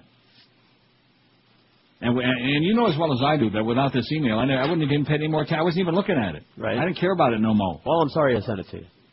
No, you're I'm not. just kidding. I know.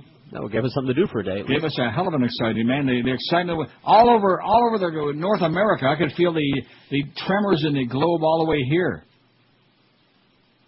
like the aftershocks of this tremendous wampum that we gave them.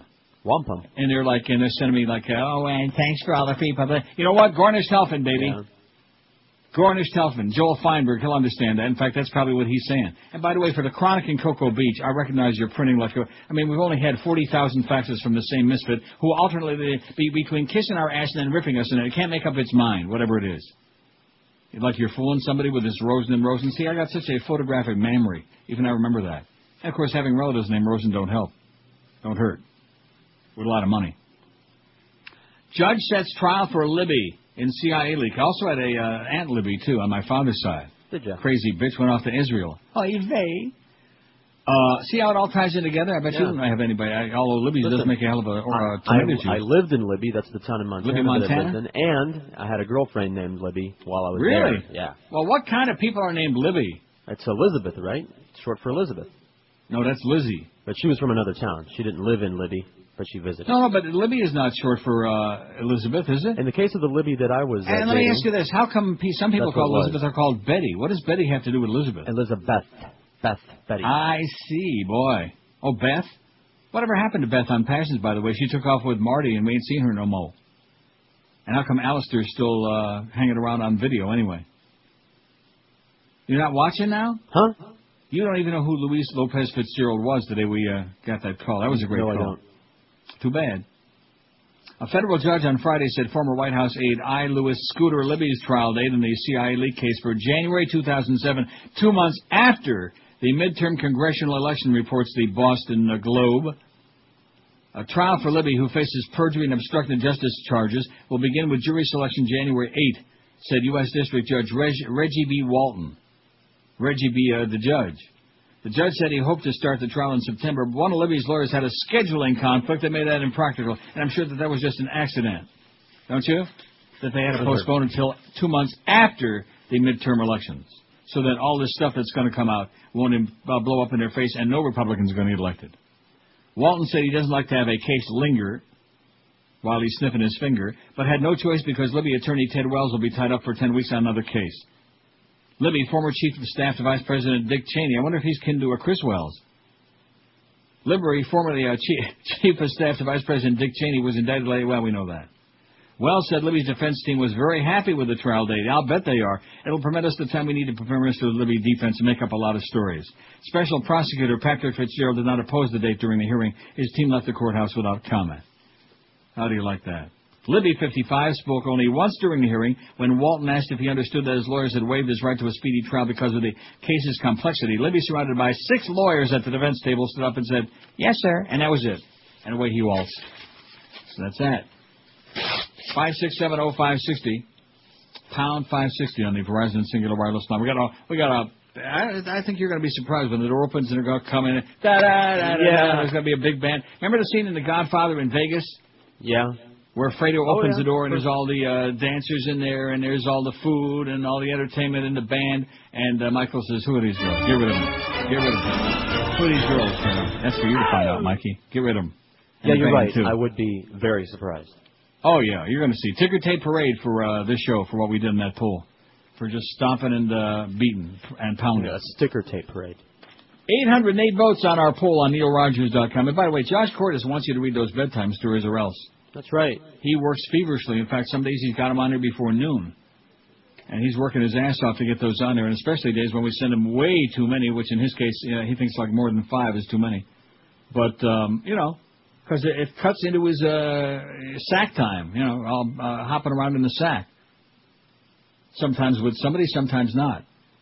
808 votes on the poll. How much of a sports nerd are you? I'm a fan, not a nerd. 258. Yeah, right, right. And your mom is Betty Washington too. I have some interest. You know, Betty Washington. That's uh, the first President Bush's wife. Oh, Barbara Betty. I have uh, Beth. I have some interest, but not big time too for it. In other words, like I'll watch the Super Bowl, but you know, that's it. Just in case there's more naked boobies. I hate everybody. 71, and that's Alan Brown. Probably voted several times. He's mad at the world. Too bad, Alan. You suck. I hate this pool. 42. I'm a total sports nerd. 42. I hate spectator sports 35. I have no interest 34. That's what George says, which is very for you. That's pretty mild, you know. It is mild. But you were going to say I hate spectator I sports. don't. It's just it's Just no, it just you know, come see, It's like come watching somebody know. cook broccoli. Have a What good time. You don't want to be involved. You know. Gornish Telfin. Go ahead. That's Good luck to you. Have a nice time. I love to shower with the guys 34. Depends on who the guys are, I would assume. Only for gambling purposes 18. I only watch one sport 16. Ricky Martin voted on that. Is there anything else other than sports 11? We didn't put out. I th- I'm assuming they know what that means. And I'm a jock sniffer. Solamente nueve. This is Neil Rogers. This is 560 QAM. From the producers of ABC's sci-fi thriller Invasion comes a show about an even scarier, more diabolical terror. The government has denied their existence for years, but they're here, among us, in your town, even in your own home, just waiting for you to pick up the phone. George Bush stars as the listener in Invasion of Privacy. Hello, this is customer support. What is being your question and or problem with your product and or service, please? Yeah, see, my computer just crashed, and I don't. Did you hear that? Yes, I am to be hearing it as well. I- Is someone else there on the line? Uh, no. What? Who is this? Yes, I do wish to know. Uh, don't worry there, Steve. It's just me, your president. Uh, go ahead, don't mind me. Mr. President? What's going on? And how did you know my name? Oh, I know a lot about you. I like your nickname is Bubba, and you order pizza every Friday night. What? And let's see here. Looks like you missed a few payments on that student loan there, Bubba. I can't believe this. You can't do this. Think again there, Bubba. Oh, I am also filled with righteous indignation. Watch it there, Haji Patel of New Delhi. But this is part of being a private call. A private overseas call there, Buddha boy. I am not a Buddhist, sir. I am Hindu. I don't care if you're Shamu. Don't mess with Texas, son. Because I got a Predator drone circling 3851 Calcutta Court right now. So watch it, buddy. Invasion of Privacy. Tonight at Rick Stream Takeover Civil Rights Edition on ABC. 14 till noon at QM. So here's another mysterious fact. Only this one, I guess, supposed to get us uh, really all whipped up to a Yeah, frenzy, but we have no idea what it's talking all about. Huh? Exactly. Oh, you're eating again? What is that? It's um, Howie's. It's Howie's, and it's a um. What the hell is this that I keep ordering, Josh? That's a Malibu chicken sandwich. Yes, it's really good. oh man, Except what you gotta order it without the mayonnaise and mustard because boy. Anyway, here's the facts. Now the the uh, return number on it is a uh, it says payroll department. So it's obviously some business. Although it looks very familiar to me, both the header and the uh, scribbling on here.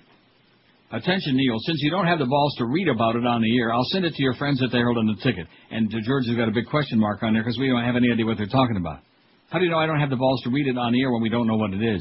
Dun, dun, dun. Oh man, more of this uh, stuff. I'm just, I don't think I'll ever be the same. Just fax it along and we'll see whether we read it on the air or not, schmuck. 5670560, pound 560 in the Verizon the Cingular wireless line. Probably something about the Beasleys and those goats. Yeah, make sure that you uh, identify it somehow because we get news stories all the time, as you know, stuff that we don't, uh, you know, that we all either Yeah, but did already you have get or don't did care you about. get something uh, that you didn't send me today? I I just checked through the uh, the pile here, and there's nothing uh, Yeah. that's anything. So before you go rushing uh, with all this hysteria, Alan, or whoever it is across the street, uh, that we don't uh, read it on the air, why not try sending it to us first? Then we probably still won't read it. WQAM, hello. I have no life. Yeah, okay. Bulletin. 5670560, pound 560 in the Verizon Cingular wireless line. That thing needs to be put out of its misery, you know it? It needs to be put out of our misery. Oh, yeah.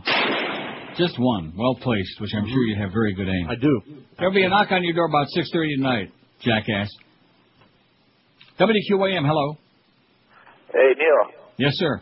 I got a new picture for to put up next to uh, the one with Rumsfeld and Saddam. Yeah, The one uh, Cin- Cindy Sheehan and Chavez. yeah, It's pretty good. yeah. And? No, just letting you know. Okay, great. We don't have the balls to put it up there, though. 5670560, pound 560. Boy, these people have lost it. They have come unglued today. No question about that. Well, a lot of pressure for that Super Bowl. You know, they got all the big bets. They got the house mortgaged, all whipped up to a frenzy about it because somebody told him they ought to be. Now, George, you know, he doesn't care. He refuses to care. He's adamant. What's I don't think do I'm going to watch it anyway. I just don't think I'm going to watch it. Okay. WQAM, hello. What's up? Happy Friday, get high day. Hey, uh, I think you need a new look, Neil, since you got competition. Yeah. Grow a beard like Roethlisberger, get gold teeth and say 560 and diamonds. Be wrong, man. My, my cock on For sure. he got his finger stuck in it right there at the uh, ass end Rectum. of the call. That was special. Good golly. Good work, Pally. He's getting a hate start. He's having his own tailgate party all by himself. WQAM, hello. How you doing? Okay. Uh, okay, go, go on there. Turn it up a little more, Pally. We can uh, hardly hear. We're getting older than that. Uh, uh, yeah. What is it? Who am I? What is it? Who am I? Okay, that's uh, Admiral Stockdale calling from the other side. See, just when you thought we got rid of his ass. WQAM, hello. QAM, hello.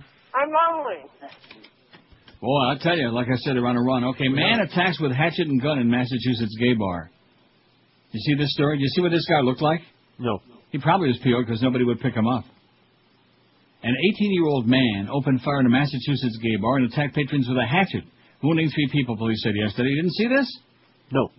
The attack at Puzzles Lounge in New Bedford, Mass., a city about 58 miles south of Boston, took place around midnight Wednesday. It was being treated Oh, as an oh, uh, apparent... excuse me. There was a news story sent earlier to this one about Canada's massive seal hunt, and I threw it in the garbage because who gives a flying crap? So they can go ahead and send it to the Herald. Canadians' massive seal hunt? Apparently, the Canadians are hunting seals, and So who cares? Not me. Oh, get out of here, boring crap. What the hell do we care about? Since you don't have the balls, You don't have the balls to talk about the Canadians He's gonna, killing them he's gonna send that to the ticket. Well, I'm sure that the ticket. No, to the Herald. be- huh? No, no, it said the Herald and the ticket. Yeah. And then the ticket, they're going to attack all the Canadians. Oh. Isn't this isn't this sad? In other words, I don't Oh. want to talk about what he wants me to talk about. Right. So therefore, he go ahead, have Hey, a good time. okay, I'm are sure, I'm sure it'll give them the same great treatment that we gave you. Okay, shine, the You old need- shine routine. You need to stop right now. Here's Johnny.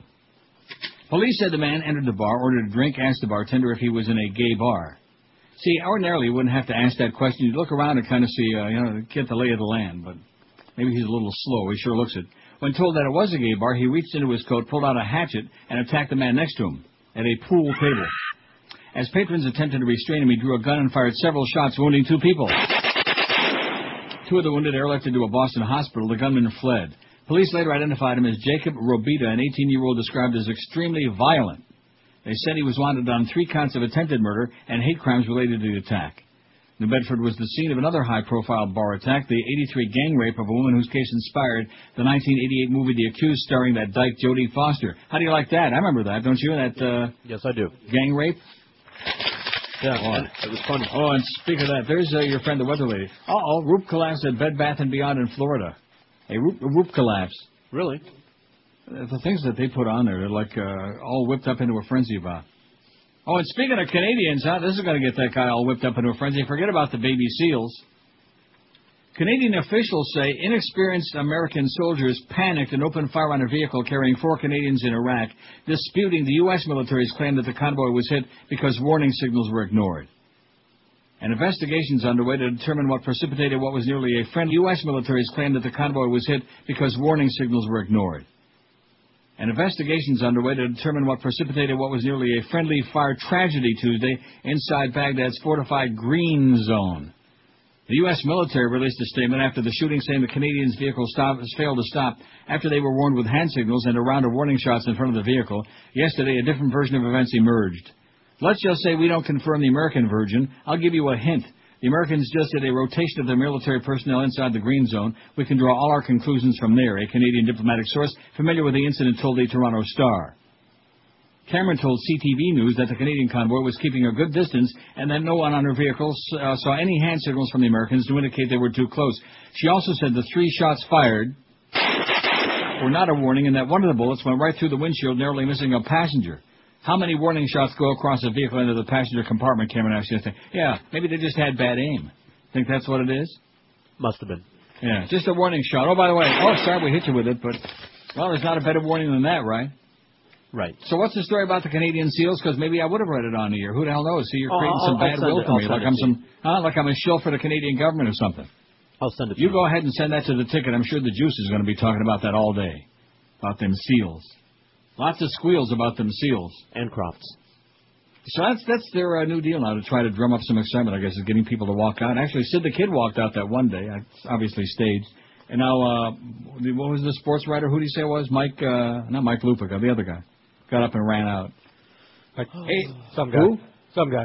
Some guy. How's lunch? Pretty good. Sounds good. I'm done. 835 votes. Yeah, you can say that again. That's what Clarence said. How much of a sports nerd are you? I'm not going to read the thing again. I just got through reading it. Eight, I'm just looking at the total, 839. By the way, in case in case you tuned in late, final tabulation on that very important blog poll by Greg Kotex in the Miami Herald. That's been going on for two weeks now. They did the they did the runoffs, and then we had the finals and the primaries and the uh, final fake uh, whatever.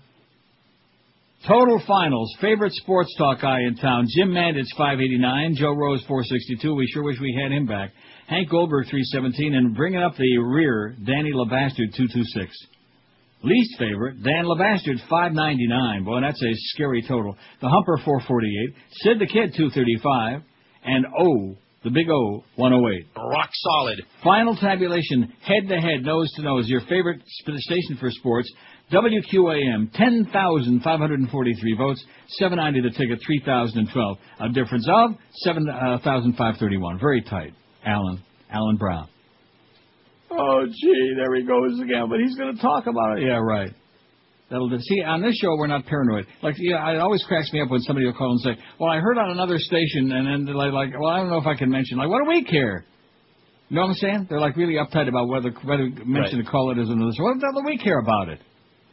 I'll tell you one thing, man. If you're in this business and you're afraid that somebody will mention the call letters of another radio station, you really are in need mental help. In the wrong business. Talk about paranoia. Here it is. This is in what? Uh, protect the seals of the what? The Humane Society. Uh, yeah. By the way, that's Mike Francesa who walked. Mike Francesa walked off their show. Okay? So, and of course, uh, you know, just like the audience, why should he be any different? They're all flying away from it. Uh, the Humane Society website says, I have distressing news to share. The largest commercial slaughter of ma- uh, marine mammals on the planet set to begin late March. By the end of the hunt, it's predicted more than 300,000 seals have been clubbed or shot to death, many of them babies as young as 12 days old. Last year, a shocking 98.5% of the seals killed were two months old or younger, and some were skinned while still conscious, able to feel pain. Lovely. We expect more of the same during this year's hunt. Haven't I always screamed about this? Hollered and carried on like a maniac? Yeah, it's a bad thing.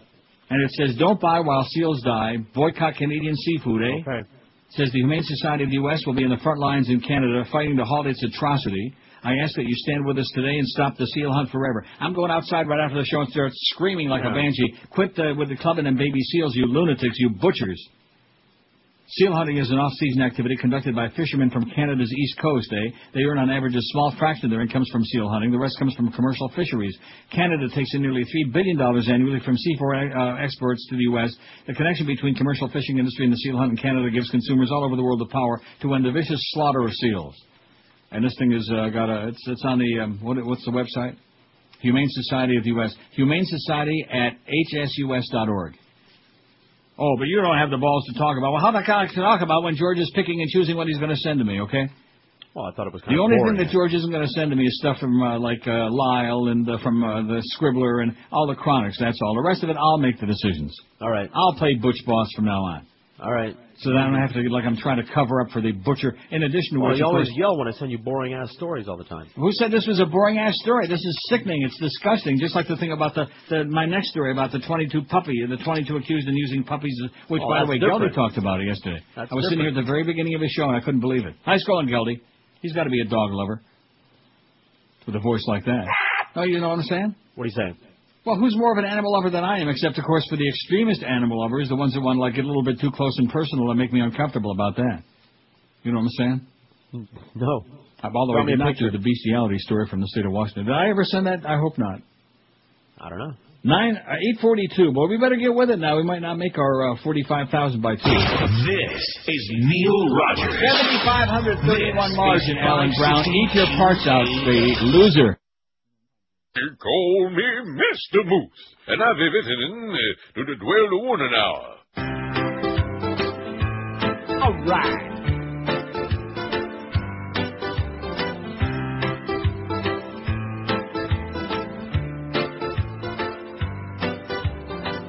I was sleeping in the park, just trying to take a snooze. I got pummeled in the dark, and blue. I'm hurt so bad, I'm coughing up blood. Why was I beaten by teenagers with clubs? I'm dying over here. Don't know why this happened. I took blows to the head. They took off, they were laughing. They left me here for dead. I've gotta ask, were they high on drugs? Why was I beaten by teenagers with clubs? I'm lying here, can hardly move. They took those baseball bats and swung 'em like Babe Ruth. Like to ask the parents why they raise their kids this way. Lots and lots of prison time will be the price they pay. Put them in jail with all those other thugs. Why was I beaten by teenagers with clubs? Why was I beaten by teenagers Why was I beaten by teenagers Just for the uh, halibut. 1203 at 560 WQAM. Now, I expect an apology on the fax machine, by the way. All right. Did you get one yet? No, maybe. Oh, it's beeping now. Maybe that's it. Yeah. Now that I read that story and they're giving me a song, you don't have the balls to read the story. Well, what is that? Like you're trying to protect the Canadian oh yeah, fishermen. especially now that they got these fascists here running the government. I'm going to protect uh, Canada. So, uh, screw those uh, hosers. The hell with it. Speaking of uh, people beating on uh, animals, th- this story just makes me want to puke. And I forgot I had it in my pile yesterday. Never got to it. Thanks, Geldy. Leave it to Geldy. He's going to the dogs. Here comes your uh, your thank you from that person. That Well, see, exactly there you go. Now, there's somebody I like. Okay, they made a mistake. They rushed to judgment. They're blaming me because you're a jackass. Right. And now, and now I want a follow-up fax to come in here ripping you an ass, saying, "Who the hell are you?" Which I don't have that on Who the the hell are first. you? There, that's what I was looking for. Sorry, I couldn't find it either. Sitting there eating free lunch and uh, censoring and picking and choosing what that old fag is going to talk we about. get You let stories him- all the time, as you know, that we already have. I you understand, but like you yell about expect that it. was on our website. You should have asked Josh. He follows the Yeah, stories like the religiously. that's you could ask him from like six weeks ago. Did Neil have the story on there about that prostitute that was like doing the judge? And he would say, "Oh yeah, well, I read that one four you times." Every fax that we get from a PETA Or is he person getting defensive, Josh, or what? animal thing, he's getting defensive. You'd go nuts and you'd yell. What? We get Oh, every mean, well, day it wasn't, we get it wasn't some a PETA person. It was about baby seals, man. I'm not. That's sickening. It's disgusting. Subhuman. I never said that all the people. And in addition, which that's got nothing to do with where I'm living. and It's every got nothing to do with Ontario. That's a bunch of them doing uh, them fishermen people. Yeah. And here it is. Oh, oh. Thank you, Neil. I just wanted to get the info out there about the seals. Love you. Well, see, they hated me like uh, five minutes ago. Now they love me. Well, I understand. See, this is what happens inside the building too. I get all the I get all the grief. They hate me like poison because you That's do all the dirty work. I'm the or is it the other way around? They hate you because well, like, well, whatever. Now let's just face it. They hate us. Period. That's it. That's because we're associated with this show. They just hate us. I just can't believe that nobody in that place came in and I, I mean, j- see, they have no sense of humor. I realize there's all kinds of stuff going on. They got a lot of fish to fry. Speaking of uh, seafood, Listen, you need to readjust. There may be three people in the building listening to you now or ever. Yeah, Miguel, All right? Duff, Tommy, Tommy, Duff. I think I'm done. That's oh yeah. All right. So the people that you're expecting a response or something. Well, how come Tommy didn't come in there and not- say, "Good going, guys"? he Give you doesn't like a care. low five and a couple of uh, fat ones, huh? He doesn't care about them, and neither does anybody else for that matter. That, no, that but that isn't the point. You're, you're missing the whole point of No, this. I This- think you are. No, I'm not. I don't care about them either. I couldn't give a flying crap less about them. I wouldn't listen to them if you paid me by the by the millisecond.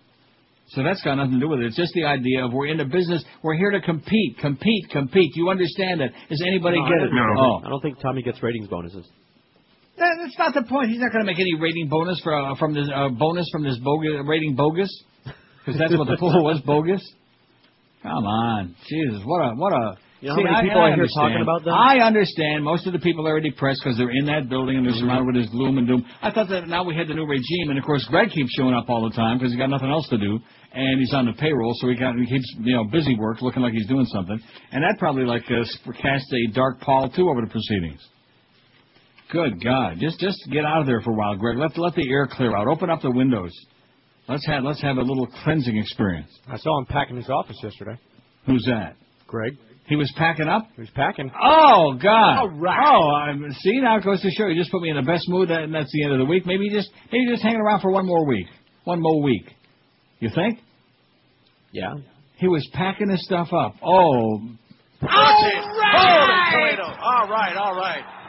well, all right, sports fans. All right. By the way, he ain't on today. Eddie K four to seven for the Mad Dog after Curtis from the BAC, the Bank Atlantic Yenta Renta Center.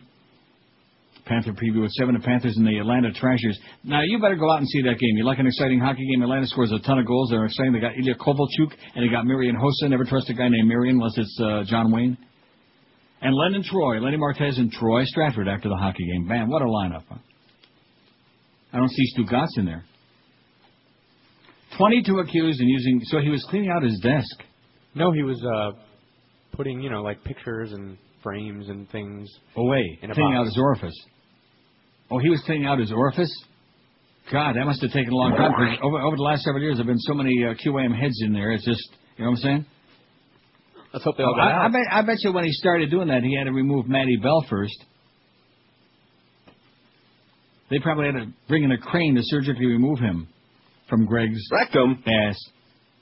The Drug Enforcement Administration, that, that fact that, see, that whole episode we just went through, I realized to most people that would not be very extraordinary. Mm-hmm. But you see, you don't understand the psychology of the way people think. In other words, if they if they snap their fingers, I'm supposed to respond. That's right. You know. You're supposed to care about what they Yeah. care about. And you're right about those 85 page faxes. We get many times stories that we've already got on our website, not Right. only that day, but sometimes a day or two before. Days old stories, Right. redundant stories. But they're, they're but at least they're involved. They're trying to be helpful, even though we hate them like poison for wasting all our fax paper. But nevertheless, they- at least they're trying to be involved. That's not what I'd call it. Like I said, to be an irritant, and they're doing a good job of it. Look at The me. I DEA, the Drug Enforcement Administration, arrested 22 Colombian nationals for smuggling heroin into the U.S. by nef- various methods, including surgically implanting the drugs into puppies, officials said Oh, Wednesday. Now that's. Uh, that's You didn't see this story? Yeah, I saw it, and it's outrageous. There, there's a little puppy that looks just like Tiny. Oh, how come they couldn't use cats? Now that's a thought. That is an excellent idea. Just Mm-hmm. rip their gut open and shove it in there. Yeah. The Colombian organization brought more than 20 kilograms of heroin into the USA, concealing some of it by slitting open purebred puppies, according to John P. Gilbride, the DEA's New York Field Division special agent in charge in a news release. At least three puppies died from having liquid heroin packets placed inside them and then being stitched back up. Oh, Jesus Christ. Human couriers or swallowers also ingested the heroin packets to tra- transport them overseas. The group also hid drugs in body creams, aerosol cans, and along the lining of purses and luggage. Drug smugglers often rely on couriers to swallow condoms full of drugs, and one Colombian woman was once found with cocaine surgically implanted in her buttocks. Rectum. Hmm. The organization's outrageous and heinous, smug- anus smuggling, isn't that what you call it? If they implanted it in her buttocks, wouldn't that be anus smuggling? What else would you call it? Rectum. Their outrageous and heinous smuggling method of implanting heroin inside puppies is a true indication of the extent that drug dealers go to to make their profit, they said. This investigation identified the individuals who are responsible for overseeing and smuggling millions of dollars worth of heroin from Colombia to the East Coast. And now we got that Colombian radio station on there, Radio Suave. Yeah. What is that called? Oh, you wouldn't know. Caracol. What a memory I got. Caracol? That's very good. Don't sneeze. Caracol. Hey. You haven't heard it yet? What? I, I don't understand. Other than Little Joey, do we know any Colombians about it? Oh, little Joey, you let him on the air all the time, little Joey, but when I call out, I'm not going to stand still for that. I just don't like Colombia. I do a pretty good Gilbert. Yeah, yeah, you do. Yeah. Of course, you've heard him enough. Yeah, I should have in my sleep. Yeah. Hitler, Hitler. By the way, that's Gilbert. For anybody who doesn't know it, uh, that does Hitler, that's the only thing you'll hear from him on the air. More than $20 million worth of heroin is involved, NBC News reported. Wednesday's arrest were the culmination of a two-year investigation that identified a drug trafficking organization based in Medellin, Colombia, whose distribution... Why don't we just bomb Colombia, for Christ's sakes? At least uh, Hugo Chavez, he's got the oil there in Venezuela. Has Colombia got oil? I don't think so. No. And why is that? Why not? They just don't. Well, the Lord works in mysterious ways. He figured they don't need oil. They got all them drugs. That's right. Uh, whose distribution network reached from Miami to New York City. Miami. There we go again. Drugs in Miami. What a concept. In January of last year, police in Colombia found six puppies with scars on their abdomens at a rural property. Ultrasound sc- scans revealed bags of liquid heroin hidden inside living animals. Police said traffickers plan to retrieve the drug once the dogs pass customs abroad. once they pass customs. Mm-hmm. What does that mean? Now, the me dog you. has to pass customs. They have to take their shoes off. Does a drug sniffing dog detect heroin inside another dog? That's a good question. What about if the uh, heroin's inside the drug sniffing dog? Uh huh. Then they have Never thought about that. I think we butt. ought to start like checking out the dogs instead of the other way around. Colombia is the world's largest producer of cocaine and the main supplier of heroin to the USA. And guess who's the largest supplier of those poppies, huh? Afghanistan? Afghanistan. Now we're talking.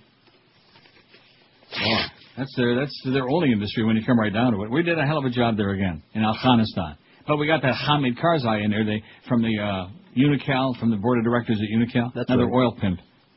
All the oil pimps all the time. We told you right on this fat ass show a long time ago when they first started that shock and awe. This is about two things only: OIL and MONEY. And here we are, like uh, almost five years later, and it turned out the old fag was right. Told you, you didn't have to be a rocket scientist to see that.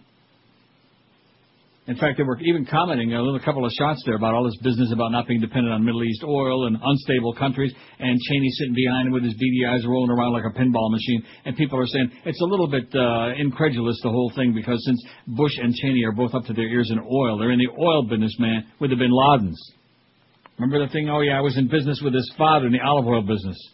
I didn't know no Godfather. Yeah, that's right. I was in business with his father. We were in the olive oil business, Genco Oil. Uh, uh, seriously, every line, every scene in that movie just it, it just it captures your whole existence. Leave the gun.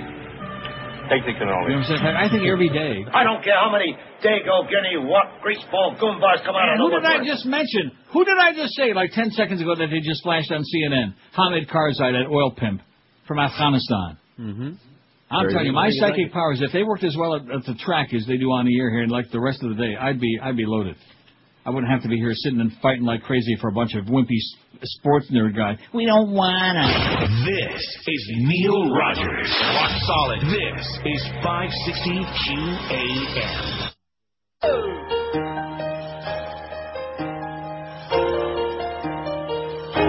A day plus gas. Well, I rented Lincoln. Cash or credit. I drove up in the hills. You want the insurance? And to recall how it happened, well, it. Good luck. It still gives me chills. What a weirdo. Followed my map of star houses. Yikes. And was shocked to see. Sitting on her front porch was Angelina Jolie. Well, I walked up like I knew her. Hey, do I know you? And I saw her hesitate. Hey! But the chloroform started working, and for her, it was too late. Put her in my car and rolled the windows down. Now she was my queen, and mm-hmm. I made her a crown. Take the stupid crown off me! And I've got Angelina Jolie in my basement. I'm in the basement! And I think I'll keep her there with me Hello? And charge her rent. I'm not paying rent. Well, I hope she don't mind. I hope that she'll find that she likes the cement. I'm in the basement! How wonderful life is with Angelina Jolie in my basement. Let's me out of here! Well, I'm schizophrenic, polar and manic, but I bet you'd give your last cent Help me! to have Angelina Jolie locked down in your basement. Come here, Precious! Don't hurt my dog. I'll do it, mister! Don't hurt Precious. I'll hurt your dog, mister! It puts the dog in the basket. It rubs the lotion on its skin. It does this whenever it's told. 1219 at 560 WQAM. We got 894, 891, whatever the hell it says there. Almost 900 volt. We're going to get that thousand just as easy as uh, rolling over and playing dead, like our uh, the sports nerds. We don't wanna. Oh, here's this uh, update on the worm. You got the worm yet? Oh, not that one. A computer. This is from Hong Kong because today was supposed to be the day. They always do. It's like like that same thing with uh, Like you know the Y2K Yeah, crap. There's a worm coming, the Y2K, all the computers all over the world are going to crash, your electric's going to go out. Uh, You know, thinking back on that, it's just uh, kind of a scary, you know? How many stupid people, uh, and, and then of course the really stupid people believe all the crap. That, that's what they're gearing to. Oh, yeah. A computer worm expected to be, uh, begin corrupting files in infected machines around the world Friday caused no major jam- damage in the Asian financial centers of Hong Kong and Tokyo. Maybe they've got good machines over there. Experts had warned that the worm known as Kama Sutra, CME24, blackworm, or mywife.e, could corrupt documents using the most common file types, including .doc, .pdf, and .zip. It's well past the deadline, but we haven't confirmed any cases of the Kama Sutra in Japan, which suggests we're not looking at a major outbreak. Itsuro Nishimoto, an executive at Tokyo-based computer security company LAC, said that uh, Friday afternoon their time. He called the threat of an attack a bluff and said even if it did occur, users can easily protect their files with standard precautions. You know, like that Norton antivirus. right. Boy, do I hate that thing. Me too. A manager at Hong Kong's Official Coordination Center for Computer Emergencies said he hadn't received any reports or calls for help from those infected by the worm. It began spreading late last month, but we haven't received any calls in the past two weeks. We don't expect to receive any today either, Roy Ko said. K-O, as in Co. Rhymes with a big Oh! The worm is believed to have infected hundreds of thousands of computers, mostly in India, Peru, Turkey, and Italy, Finnish security company F-Secure said earlier this week. Unlike other worms generally designed to help spammers and hackers carry out attacks, Blackworm could inflict more damage because it sets out to destroy documents using the most common file types. It also tries to disable outdated antivirus software. Maybe this uh, worm is the one that it uh, got rid of all those uh, documents they had about the um, in the White House there, Jack Abramoff. Oh, those documents. yeah. And the, uh, the All the emails. CIA leak, all those too. Right. But Coe said he wasn't worried. Our assessment of the worm damage isn't serious. Big uh, corporations will surely be able to avoid if they update their antivirus software frequently enough. We're more worried about individual users and small businesses. There was also no sign that government offices have been affected, said Mavis Hui, a spokeswoman for the Commerce Industry and Technology Bureau. Mavis Hui, H-U-I, Hui. Isn't that what Joe Rose always said? Hui? He likes it. And Ed Beatty. 897, man. It's like heaven on that pool today if you're a sports nerd. Not got the Super Bowl up. Even George is going to be watching. Not Oh, on yeah, Sunday. whip- whipped up. Yeah. 6 o'clock, 6 p.m. Be there be square. We love the Steelers. They're really, or is it we love the Seahawks? I don't care. I just, I don't know. I just, I can't get all that excited about it. Because I re- really and truly, as much as I want to see the Steelers beat the crap out of the Colts for obvious reasons, uh, I don't like the, The Colts? Steelers. I beg your pardon? You said the Steelers beat the hell out of the Colts. Denver. Did I say beat the Broncos? Is that what I just said? No. Oh. Well, you know I was saying. Okay.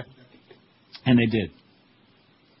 But nevertheless, I just uh, I don't I don't like uh, Bill Cowher. I can't stand that whole thing with the jaw.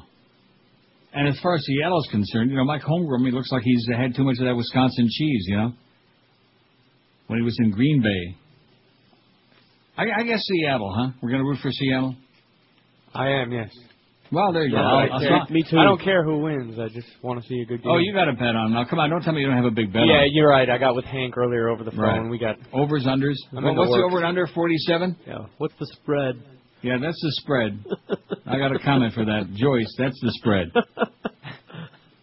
the low price. Yeah, she's the quicker picker upper. Five six seven oh five sixty pound five sixty on the Verizon Cingular Wireless line. Kind of a lethargic afternoon here, you know. We're kind of you know what I'm doing right now. What are you doing? Actually, I could be sitting on one of them little rings you sit on when you got bad roids. That's called resting on your laurels. oh, is that what those are called? That's what that's called. Your laurels, which is a racetrack, by the way, in Maryland. In Balmer, I believe. 902. In fact, isn't that where Pim? No, that's Pimlico. I'm sorry. Same difference. 902. How much of a sports nerd are you? I'm a fan, not a nerd. 295. I have some interest, but not big time. I'm not, in other words, I'm not obsessed. There's nothing worse than being obsessed with games, with ball games. It's- oh Jesus, you know. Uh, I hate everybody. 81. Total nerd. 44. It's like these people at a hockey here, know. The board head coach of the Leafs will be aboard an hour. Okay, good. I hate this pool, 42. I love to shower with the guys, 41. I have no interest, like George, 38. I mean, uh, who cares, you know? Enough with this already. I hate spectator sports, 36. Only for gambling purposes, 21. I only watch one sport, 19. Is there anything else besides sports, 12? Oh, Clarence voted for that, I'm sure. And I'm a jock sniffer. Oh, 11. He also voted for that. How is Clarence? Did he come in here and congratulate us on our phenomenal uh, job? Huh? oh. Not even Tommy. Well, he's probably out to lunch. I would imagine. Either that or he's working feverishly in there, maybe one of the conducting a couple of drug deals. Got a great story here, but I think it's too long. I already sent it on. I'm not, I'm not sending no more stories unless something major happened because I don't want to do that 27 stories again and get you all like bummed out on the weekend. Okay, put too much pressure. Do what you got to do, man. You know, I got I got the window cracked open here because it's actually too warm in here. Believe it or not, not that it's that hot today, but and somebody's cooking something, maybe next door. Oh man, Smell good or good? like curry? No, no, not curry. Second period, five on three. Glen Murray tattoos one passed away. It's Uh, well, it actually is 40. It's kind of murky looking and gloomy. It's raining a little bit, little uh, dripping, you know, like it's uh, like the Amsterdam drip. You ever had the Amsterdam drip? Not lately. All depends on what part of your body it's dripping from, but uh, yeah, it's about 40. But anyway, something that smells like uh, pasta sauce. Mm. Mm. which I can't eat my pasta, but boy, do I love it. Is there, you know anybody who doesn't love like sketty? You know anybody? No, not that. Uh, not that I think of. I mean, it, it, I mean, there's some vegetarians who obviously aren't. You were going to say, you know, if we said, well, nobody doesn't like a good steak, but there are vegetarians who don't eat meat, so we have to exclude them. Right. But as far as uh, spaghetti, I guess I guess they won't be eating no meatballs with their spaghetti. Like the Italians don't eat meatballs with their pasta. They would laugh at you if you said that. Like going, going into the Italian uh, trattoria and say, "I'll have a give me a, uh pizza with uh, pepperoni." And of course, in Italy, pepperoncini is like peppers, so they'll give you pizza with like pe- hot peppers on it. Ooh, no, thank you. Well, but I'm just saying, I there's mean, no such good, thing as Pappy Rooney, okay? There's Art Rooney, but there ain't no Pappy Rooney. Mickey Rooney? In January, the powerful Alexander Strategy Group shut down its public operations faster than merchants peddling pirated DVDs on Canal Street who hear the cops are on the way. The well-connected Republican lobbying firm founded and run by former senior staffers of embattled House Majority Leader Tom DeLay explained that the publicity from the Jack Abramoff mega scandal has fatally damaged its business.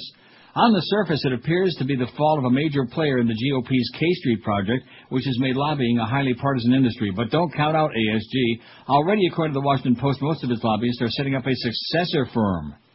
While ASG spins its problems as collateral damage from the Abramoff affair, it's hardly the victim of an errant public relations bomb, una bomba. In fact, the firm was deeply entangled in several of the Washington scandals. Its swift shutdown offers a rare x-ray of the elaborate lobbying shell game that trades access to lucrative government contracts for funds to fill the campaign war chest, keeping Republicans in power.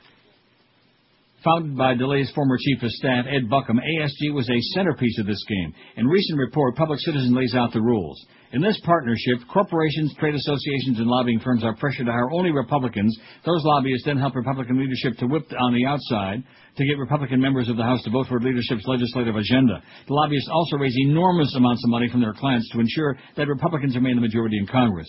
For this fealty, the leadership grants the lobbyists access to the decision makers and provides legislative favors for their clients. And the story goes on. It's a long story. It's, it'll be on our website tomorrow. Or else. 27 past noon if you tuned in late. you know something? We At this point, I don't care if anybody else in the building gives a crap or not, you know, because we did a phenomenal job. Uh, you know, we're not looking for like an extra bonus or something. Yeah, we are. Even even for a pat on the back saying, boy, what a great job, guys. Even by hook or by crook, you, you, you just done it. You got the masses whipped up to a frenzy out there, and we put them in their place and kicked their ass. And, and you you think, especially since they're the ones that are all whipped up about those losers across the street, we don't care, right? Right. So we, because of the fact that they were too wussified to get up to the plate, you know, like Ross Perot always said, you got to step up to the plate, roll up your sleeves, and do do do. And these guys, that, that's what they did, all right. They were do do doing until we stepped in. Caca. That's what they were doing. Man, looked like Fat Boy been attacking the walls in that tea room again. This is Neil Rogers. This is 560 QAM. My God, your breasts are beautiful.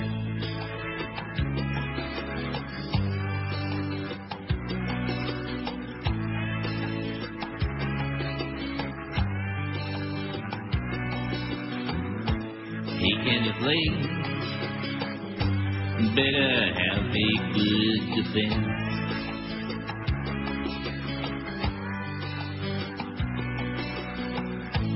Can you play? You ruined a thousand retirements.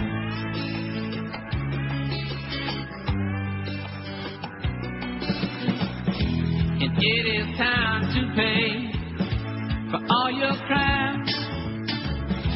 And pretty soon you will be serving hard time. Hey, can you play? You put Enron in the red.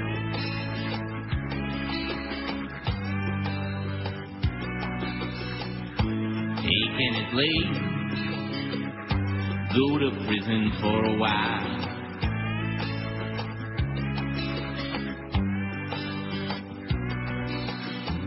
Taxes you didn't pay. income you just didn't file.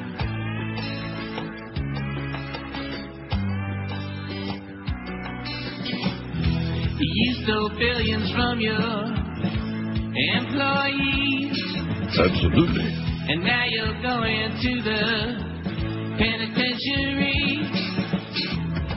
Taking it late. Stay in jail till you're dead. So Greg Reed is uh, cleaning out his orifice. I picked, packed up all the pictures and stuff. How did you see that? Were you like spying in there or what? I just happened to be walking by. I saw it. Yeah. Walk on by.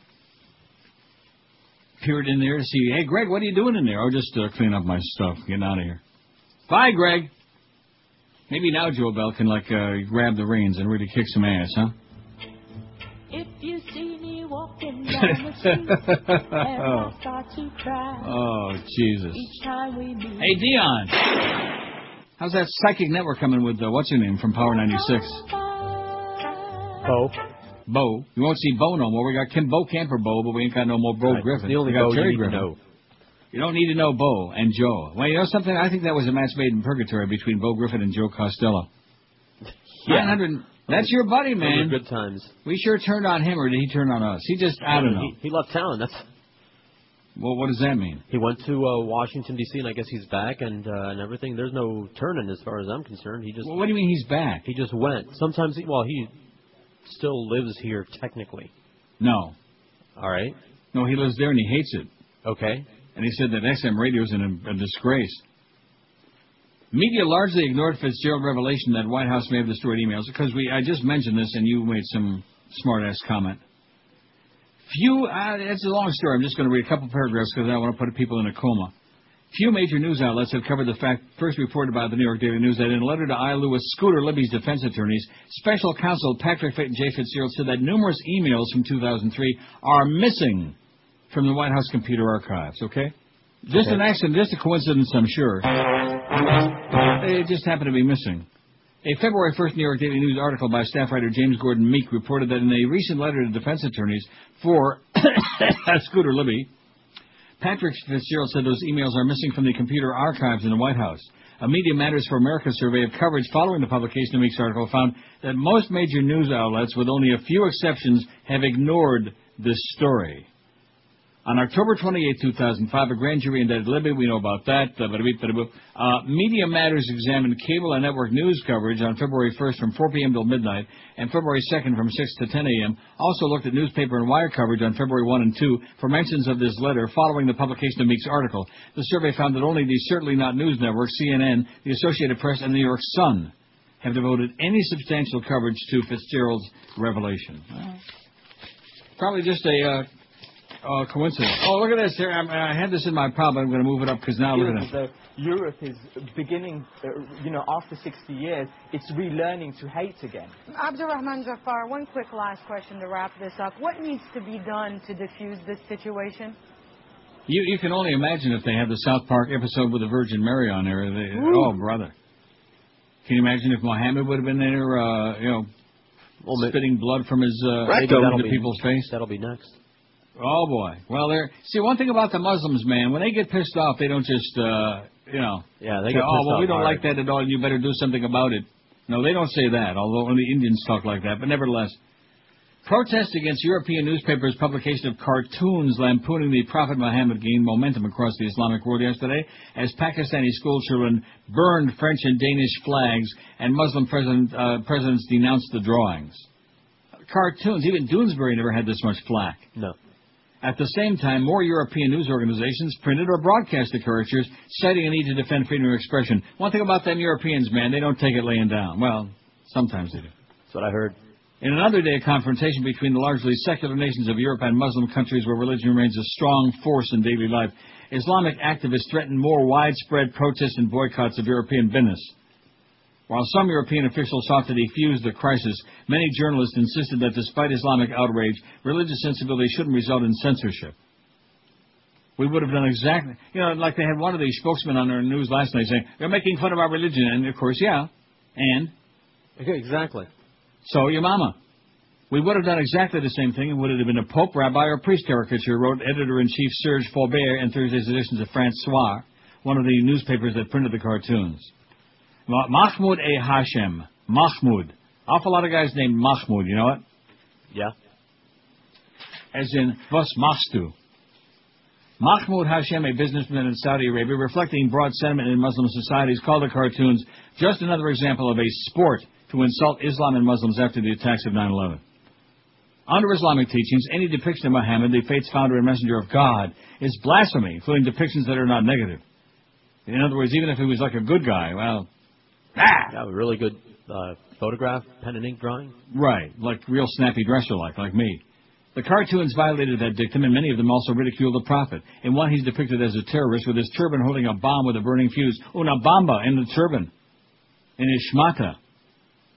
Political analysts from both sides describe the newspaper's printing of the cartoons as a dangerous incitement in a conflict that's already alienated the growing Muslim populations of West European nations and hardened extremists in both camps. European. Not right Paris now. Hilton. Alexander Adler, author of Rendezvous with Islam, criticized the newspapers. We're at war, he said, citing the in Iraq insurgency. You know, this, this crap, that, in other words, basically what he's saying, I guess, is that the whole world is at war with Islam. Isn't that what he's saying? Well, that's what he'd like. Yeah. That's evidently his take, his take on it. The European Trades Commissioner, Peter, Peter Mandelson, said the continued printing of the cartoons was throwing petrol onto the flames. Acknowledging the desire to stand up for press freedom, he said newspapers must understand the offense that is caused by publishing cartoons of this nature. But more news organizations continued to display the cartoons yesterday, including the BBC, which said it hoped to uh, give audiences an understanding of the strong feelings evoked by the story, and if those folks don't like, like it, hub 'em and dreared, they said. Boy, those BBC guys, what a sense of humor, huh? Hub 'em and dreared my ass. In the West Bank, city of Nablus, Palestinian gunmen kidnapped a German citizen from a hotel restaurant and threatened to seize more foreigners. He was later released because they're PO'd at car- cartoons that he didn't even draw. Right. They like that. That'll teach your people to be Well, making uh, fun of yeah. Muhammad. Damn Germans, even if it was Dutch. Here's a fax that says from uh, who's this from? Jim. Larkin awarded damages after scrotum burn. The chairman of the Donegal County uh, City Council has been awarded damage for an injury suffered during a football game 13 years ago and received widespread newspaper coverage this morning. Where is this? This must be in Ireland, I would assume? I would imagine. Donegal County. The Football Association of Ireland, yeah, well, boy, are you, you're on top of it, man, was ordered to pay uh, Desi Larkin 9,000 euros after he suffered burns to his crotch. It hurts. After coming into contact with a line used to mark lines on the pitch. Oh, watch where you step on the pitch. It's a bitch.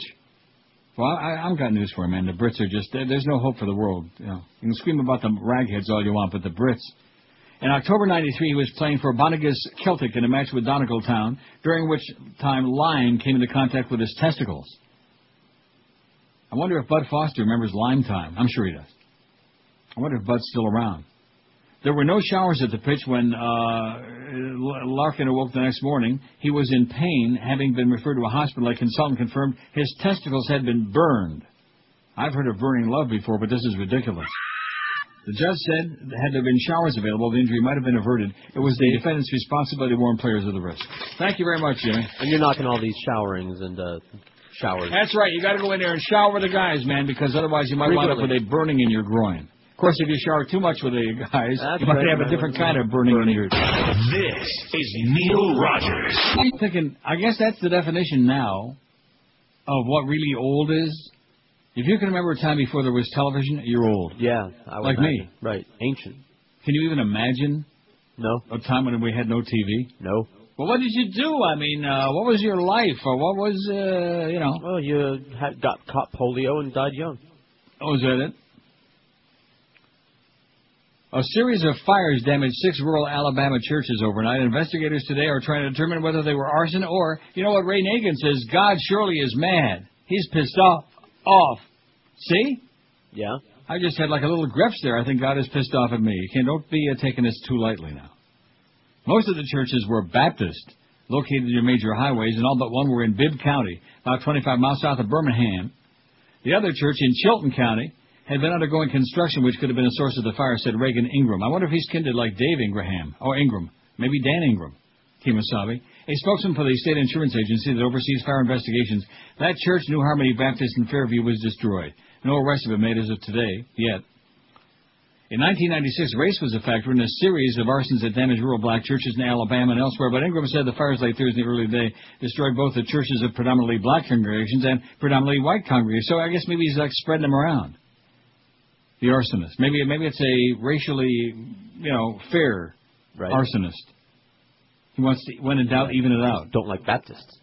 Jim Parker, member of the Ashby Baptist Church, told WBRC television in Birmingham he understood the fire began near the pulpit and that the fires at other churches had a similar pattern. Just a coincidence. God is surely mad. Just like listen to Ray Nagin talking about that chocolate city, chocolate. Speaking of uh, priests, this has got to be another one of those stories somebody made up because I just I just don't believe these things. You know, I think it's part of that liberal uh, media propaganda all the time. There's no fact in, in the church. For damn sure. For sure, laddie. The investigation of a retired Vatican official accused of molesting an Eastern Ontario altar boy decades ago involved, involves accusers in several other communities where the priest lived, police said yesterday. An arrest warrant's been issued for Monsignor Bernard Prince, 71, a retired Vatican official accused of assaulting a 12-year-old altar boy in the town of Wilno, Ontario, in the late 60s before he eventually moved to Rome to work for the Vatican. Oh, boy. I'll bet she's having a field day there. Not field, but a field day. He's feeling it. Sergeant Christine Ray Chalette, Chalet said the matter could move to extradition proceedings if Prince continues to ignore an arrest warrant issued after charges were laid last October. You get laid last October? Probably Possibly. not. In the meantime, she said investigators were looking into other claims in other parts of Ontario. Even in the USA, we have allegations from different communities, said Ray Cholet. It's become quite extensive. I can't say how many complainants there are, but in fact, Prince did live in Wilno, Ottawa, uh, Pembroke, and uh, Arnprior, Toronto, and Kingston, as well as in the States too, before he went out in North America. It's an extensive investigation. So far, Prince only faces charges related to an assault, alleged assault at his former cottage in the small southern Ontario town of Wilno. We do hope that it comes back to deal with it. Everybody deserves their day in court, Ray Cholet said. Reverend Peter Proul of the Diocese of Pembroke said he knew nothing about the allegations, and they never received any complaints about Prince. Prince has denied being notified of the allegations, but Ray Cholet insisted he's been told of the charges, ordered to return to Canada, or else, eh? Although the Pembroke Diocese kept a record of its priest's career history, Proul said a detailed list of Prince's postings were not, not immediately available. And it goes on about he did this one, he did that one. The controversy is just the latest to strike the Catholic Church in Ontario this year. Charles Sylvester, 82 of Belle River, faces 42 sexual assault charges, including indecent assault, rape, and attempted rape. Although, you know what Mo said, gang rape is a hoot. That what he said? That's uh, Something about. Hooters. Okay, let's take a look. By the way, in case you missed it, we kicked their ass over there down the street, the uh, sports nerds. How much of a sports nerd are you? That's our poll today on Super Bowl weekend. Even George is all excited about it. He's hoping to see some more boobies on there. Huh? Well, now wouldn't that be sad if you missed it? I'm sure you missed uh, the Janet Jackson thing. Although, of course, Hardly. you saw it 50,000 times. Exactly. That, that day. How much of a sports nerd are you? I'm a fan, not a nerd, 315. I have some interest, but not big time, 280. In other words, uh, I could take it or leave it. I hate everybody, 89. Uh, total nerd, 47. I love to shower with the guys, 44. Snap their ass with a nice long white towel. I hate this pool, 43. I have no interest, 40. I hate spectator sports, 38. Only for gambling purposes, 23. Don't be betting on that Super Bowl this weekend. Your ass will go to jail. I'm telling you right now. Bill Bennett's going to come to your house and uh, r- r- r- uh, take your ass away. Uh, I only watch one sport, 21. I'm a jock sniffer, 13. Is there anything else besides sport? Only a dozen. 13 jock sniffers. Don't we have that thing, nasal passages? Yeah, we do. Somewhere. Oh. Huh? Now that's not about that's not about that, but nevertheless, it's about your president snorting coke is what it's about. Too bad we don't have time to play it right now. But you know something? When we come back, there might be a damn good chance. This is Neil Rogers. This is 560 QAM. Buttheads, it's the one to two hour.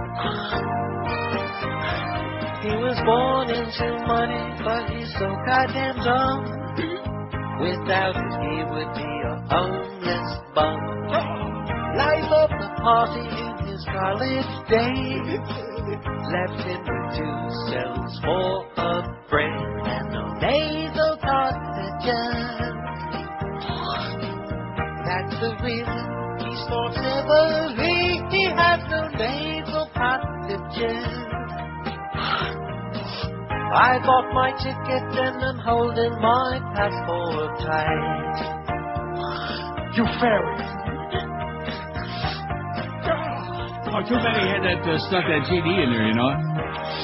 Yeah, it's too bad. How many times Yeah. did you dump it? I beg your pardon? How many times did you dump it? Uh, once. Okay, me too. That makes two. And Josh? No, he. I saw George do it. We just looked at each other. You saw George do it. I don't want to hear about it. He took pictures. How many votes have we got on the poll so far? We got a thousand coming at two o'clock, and I have a feeling no nine eighty one already. Like I said, we got a thousand coming by one fifteen or sooner.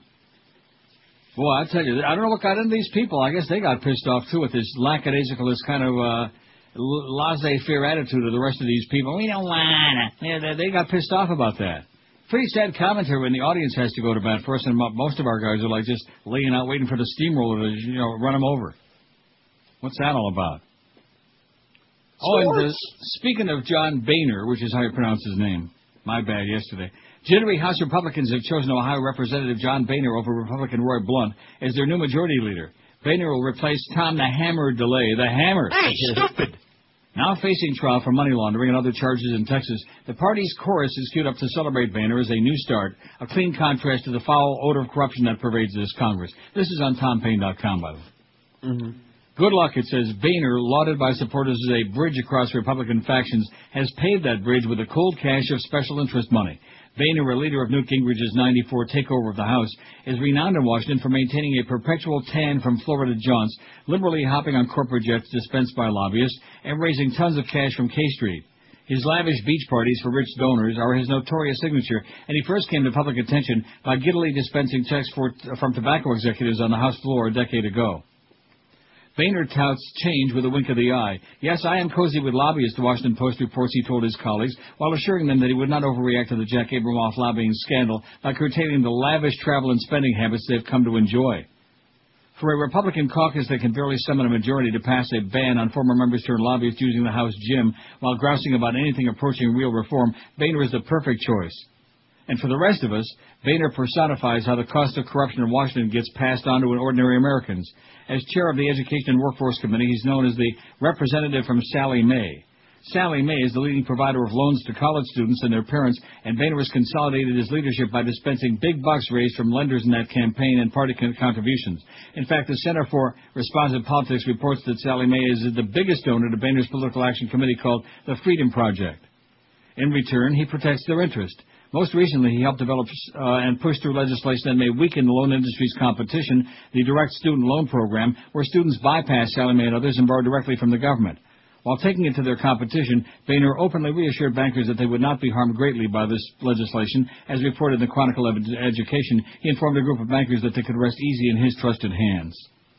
College tuition is soaring, and grant levels aren't keeping up. Under Boehner's leadership, Congress has refused to raise the top level of Pell Grants, despite repeated campaign pledges by Bush to do so. As a result, more and more students have to work part-time while taking on even greater levels of debt to pay for college. Already millions of having, uh, are having college priced out of their reach. Millions more drop out, unable to sustain the burden of classes and work in debt. And those who do make it will find the difficult burden of paying those loans just got harder. The new pre-owned leader of the Republicans in Congress is rewarding the bankers that contribute to his campaigns by protecting their profits and threatening their competition.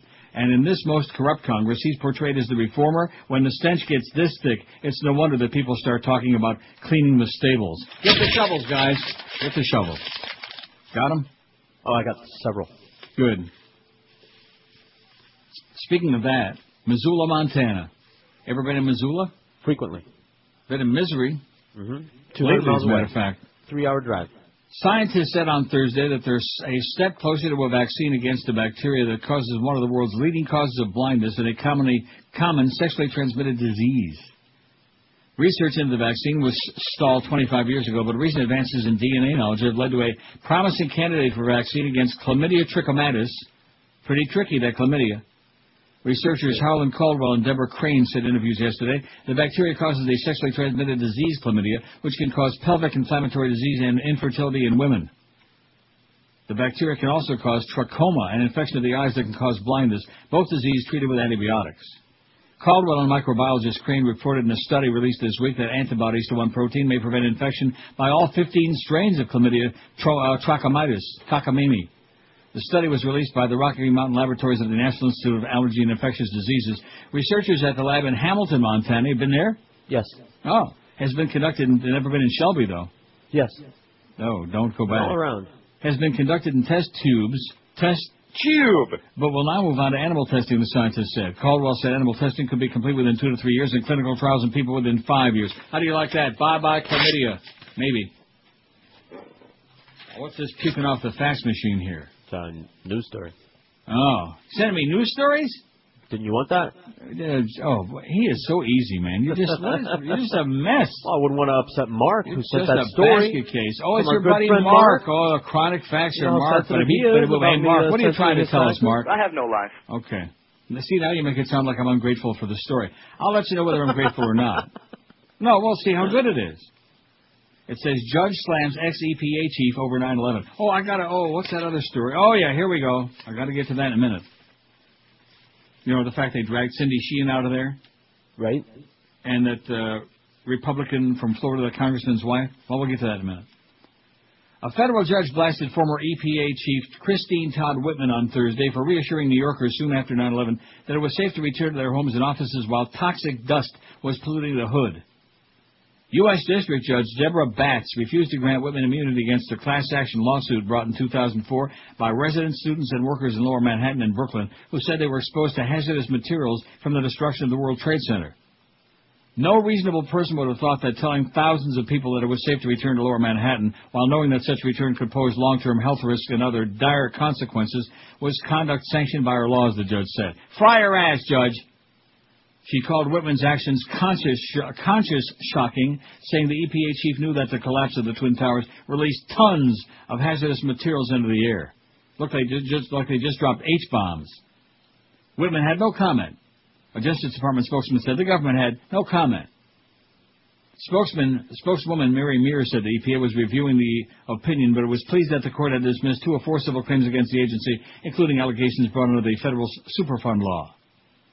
The judge let the lawsuit proceed against the EPA and Whitman, permitting the plaintiffs to try to prove the agency and its administrator endangered their health. The lawsuit seeks unspecified damages and reimbursement for cleanup costs and asked the court to order that a medical monitoring fund be set up to track the health of those exposed to Trade Center dust. Your government really cares about you. Is there anybody who believes that? No. They care about your welfare. No. They care about those dangerous drugs that they're. No. Yeah. Right. The only drugs they care about are those over the uh, the uh, street drugs. Right. And then they're going to throw your ass away for 20 or maybe even About 30, man. Nobody's going to see you no more. Here's that story that you were uh, jonesing for. Ready? Ready. Jeremy Scahill on CommonDreams.org asks a 9/11 conspirator in King Bush's court. While Cindy Sheehan was being dragged from the House gallery moments before President Bush delivered a State of the Union address for wearing a T-shirt honoring her son and the other 2,244 U.S. soldiers killed in Iraq, Turki Al Faisal was settling into a seat inside the gallery. Faisal, a Saudi, is a man who's met Osama bin Laden and his lieutenants on at least five occasions, describing the Al Qaeda leader as a quite a pleasant man. He met multiple times with Taliban leader Mullah Mohammed Omar, Mullah Mullah Omar. Yet unlike Sheehan, Al Faisal was a welcome guest of President Bush Tuesday night. He's also a man that families of more than 600 victims of 9/11 attacks believe was connected to their loved ones' deaths. Al Faisal is actually Prince Turki Al Faisal, a leading member of the Saudi royal family and the kingdom's current ambassador to the USA, but the bulk of his career was spent at the helm of the feared Saudi intelligence services from 1977 to 2001. Last year, the New York Times pointed out that he personally managed Riyadh's relations with Osama Yamama and Mullah Omar of the Taliban.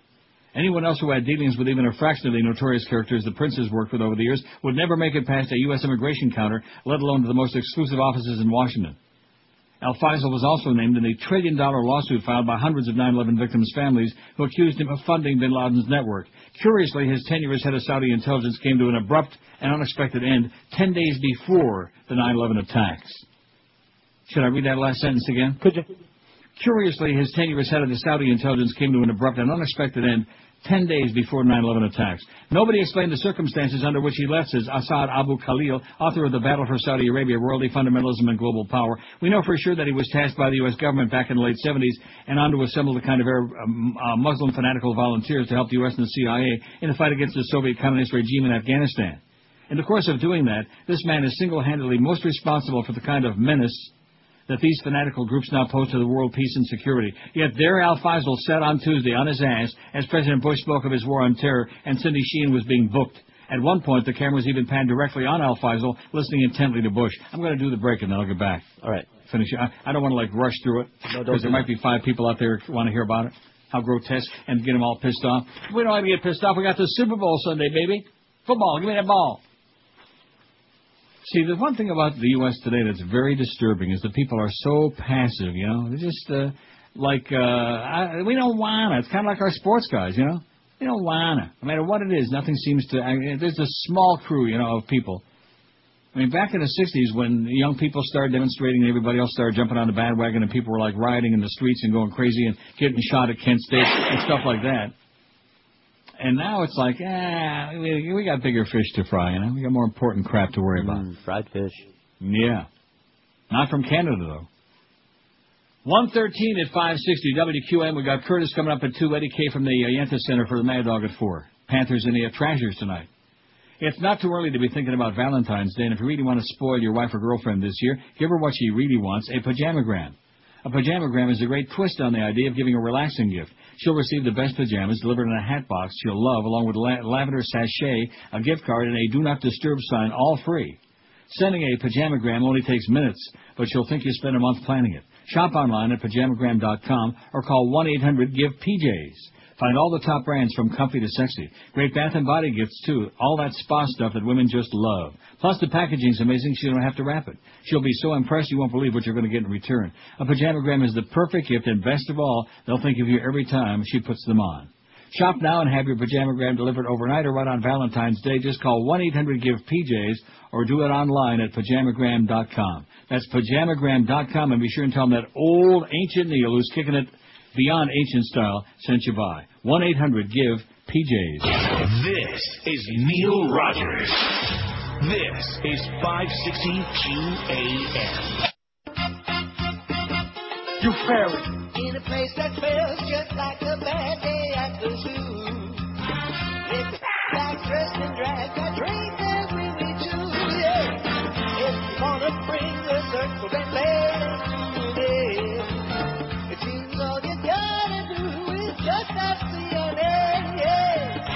Wipes his ass with sand? It's Taliban man. Ah, hates girls that don't wear pants. That's the Taliban man. Ah, the Taliban man won't take your bath. Got a smelly butt crack filled with sand. Rectum. I want this to whole world so that people can set our feet first. I raise my hand like chinchilla, my favorite when I call Gary. Who's a filthy, stinky man? It's the Taliban man. Has a butt crack filled with sand. It's the Taliban man. Ah, here's a bomb for the Taliban in Afghanistan.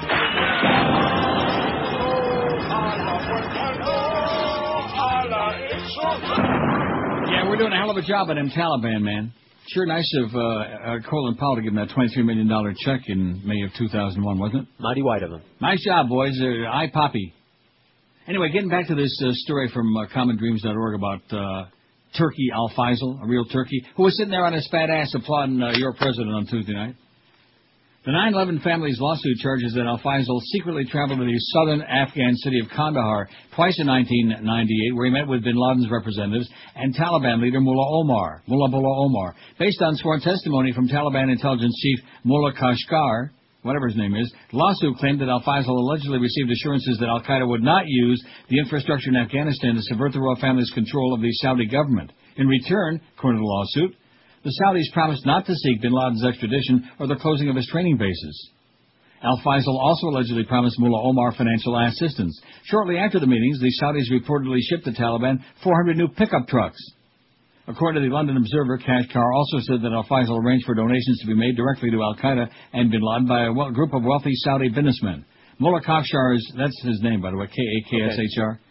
Mullah Khaksar's sworn statement implicates Prince Turki as the facilitator of these money transfers in support of the Taliban, Al Qaeda, and international terrorism, according to the lawsuit. A heck of a guy. Heck of a job, Turkey. Al Faisal does not deny he traveled to Afghanistan in 98 for meetings with Mullah Omar, but insists it was to convey an official Saudi request to extradite Osama Yamama. Al Faisal has a long history in Afghanistan. He worked closely in the 80s with both the CIA and the Mujahideen that would later form both Al Qaeda and the Taliban. Ultimately, a judge dismissed the 9/11 family's lawsuit against Al Faisal and his cohorts, saying U.S. courts lack jurisdiction over the matter. But many of those families fir- firmly believe that Al Faisal was connected to the attacks that killed their loved ones. The obvious question is, how does the president justify the ejection of a Gold Star mother from the State of the Union while openly welcoming a man believed by hundreds of victims' families to be connected to the attack Bush uses to justify every shred of his violent policies? During his speech, Bush said, "It is said that prior to the attacks of September the 11th, our government failed to connect the dots of the conspiracy. Perhaps he should have just looked over his wife's shoulder up there in the gallery during the State of the Union." As if he didn't know. That, that Right. one line. Curiously, his tenure as head of the Saudi intelligence came to an abrupt and unexpected end just 10 days before the 9-11 attack. Man, start connecting them dots. What's dots? Yeah, exactly. Well, you're not going to see no uh, boobies at halftime Sunday. The Janet Jackson ripple effect, or it says should be that should it be rip effect? No, I think it should be Janet Jackson nipple effect. Right. Has finally come around to the game that started it all. Sunday's Super Bowl will be on a five-second tape delay pregame, postgame, and halftime show. Got that? Got it. ABC has had the same five-second delay on its Monday Night Football broadcast, but this will be a first for the big game. According to NFL spokesman Brian McCarthy, the decision to delay the Super Bowl was entirely up to ABC, which delays other live entertainment programming. When in doubt, it out. Joyce it out. Fox didn't delay of its broadcast of the game last year, however, telling CBS News at the time it was treating the broadcast as a news event. The halftime performer was Paul McCartney. Well, an old toad like Paul McCartney, he ain't gonna like uh, whip nothing out, you know. CBS probably wishes it had delayed the game the year before that. However, when Jackson revealed at halftime the 2004 contest helped prompt the ensuing worldwide uh, wide-scale t- tape delays of live programming, with an assist from the FCC decision that Bono's F word on the live Golden Globes was indecent. Well, guess what? F them. The delay gives monitors a chance to bleep audio or snip video that might offend viewers or legislators. Oh, we sure don't want to offend the legislators. Right, yeah. The Super Bowl halftime show this year features another British rocker, Mick Jagger and the Rolling Stones, who've already run afoul of the ABC football content controllers. Jagger got bleeped by, for language on ABC on two occasions when the Stones performed at the kickoff of the NFL season in September. But Mick and Mickey have been tight this year with Monday Night Football working Stone songs into NFL broadcast and promos. Mick and Mickey.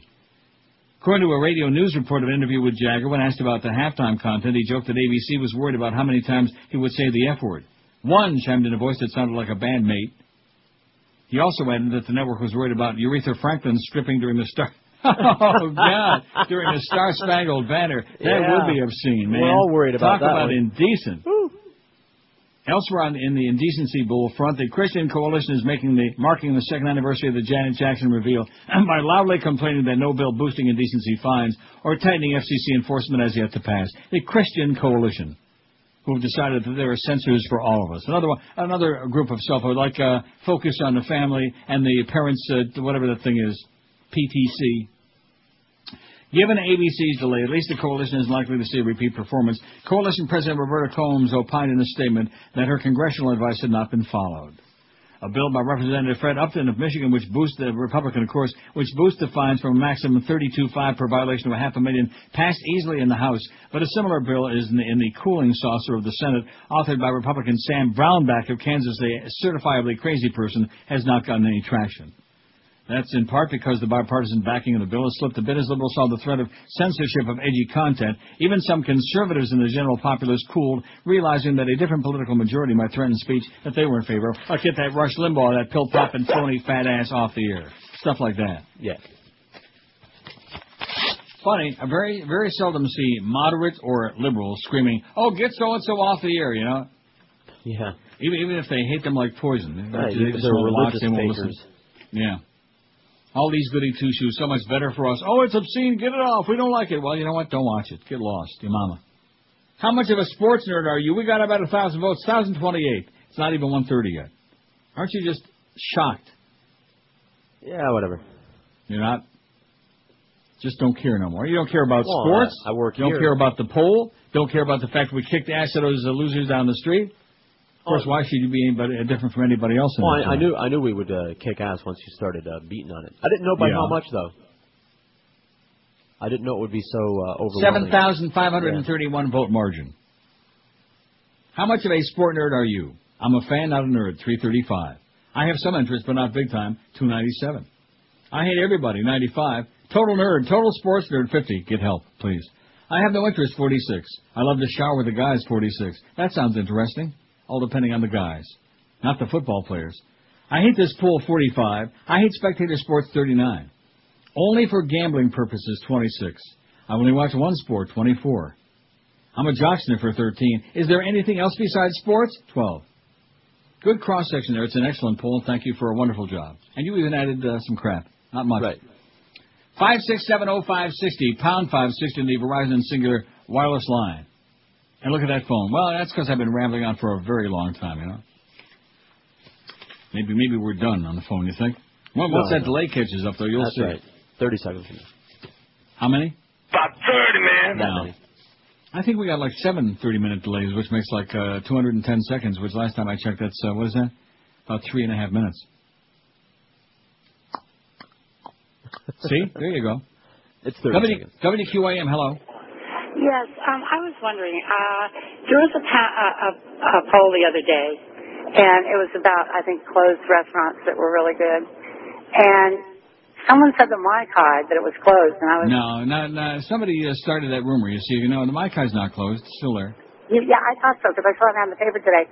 And for listeners that are interested, there's a happy hour. Your second drink is free, and they have from I think it's five to six or four to five appetizers or half price. Uh huh. So I thought in the bar. So I thought What, that might. what are the dinner specials this week? I don't know. okay, Anyway, listen, I hope they uh, give you 50% off anyway for your efforts. Well, thank you very much. Thanks. Bye bye. She don't work there. She's I just, know, uh, just- she's just trying to be helpful, and right away there you go, question her integrity, her motivation. No wonder your wife hates you like poison. My God, Right. your your uh, relationships with women are sorely lacking. Yeah, that's right. They're lacking, as in I Yeah. don't have many. That's what I'm saying. Any. WQAM, hello. Neil, like your mother, for example. Look at that bad relationship there. Yes, sir. Hey, good afternoon. Listen, I've been at work running around like crazy and haven't, uh, I've been missing you here for the last year. Did anybody ever call and tell you about Ariel Sharon? What about him? Well, I, I was listening on the, uh, this, earlier you had said that, uh, we're wondering about his condition because nobody said anything for a while about him. Right. Well, I was listening to the r- radio yesterday. I think it was uh, IOD, and they had a news report that the doctors. Uh, you're going to love this. The doctors had inserted a tube, a feeding tube, in into him. Tube. Exactly, and he's in a coma, and they said that if, even if he does come out of the coma, he's probably not going to be able to speak or. Um, exactly. So, I, like I said, I, I was the same way. I hadn't heard anything about him. Could just- Well, they're sure keeping it pretty quiet, I'll tell you that. So anyway, I thought you'd. Uh, You notice how we were like hyperventilating? Every time he farted, they gave us the aroma uh, there for a couple of days. Now they got off of that, and we don't know from nothing. Well, thanks for the good news, Pally. okay, and uh, Okay. uh, I don't know if they're going to remove the feeding tube or not. Cube. Well, I'm sure that fat ass Governor Bush will get involved in it. He'll, ta- he'll take care of it. Thanks a Have a nice Pally. weekend. Thank you. You too. In fact, the governor has become the governor, and we'd like to tell him where to stick it. 27 after 1. I'll tell you where to go for a fantastic meal. Terra Steakhouse. Boy, uh, lucky that we got it in South Florida now. Whether you live near downtown Fort Lauderdale or not, it's worth the trip no matter where you are because Terra Steak and Lobster House on the 17th Street Causeway is unbelievable. You'll find them. Uh, Tara will be there, by the way, almost any given night. She greets the guests in her new 200-seat restaurant and lounge, and she's now bringing the East Coast residents the same fantastic food, the same great Terra dining experience which earned her Marco Island restaurant near perfect marks in the Zagat survey, and a Wine Spectator Award of Excellence wine list that now boasts over 380 selections from the world's greatest wine regions. Try the wine.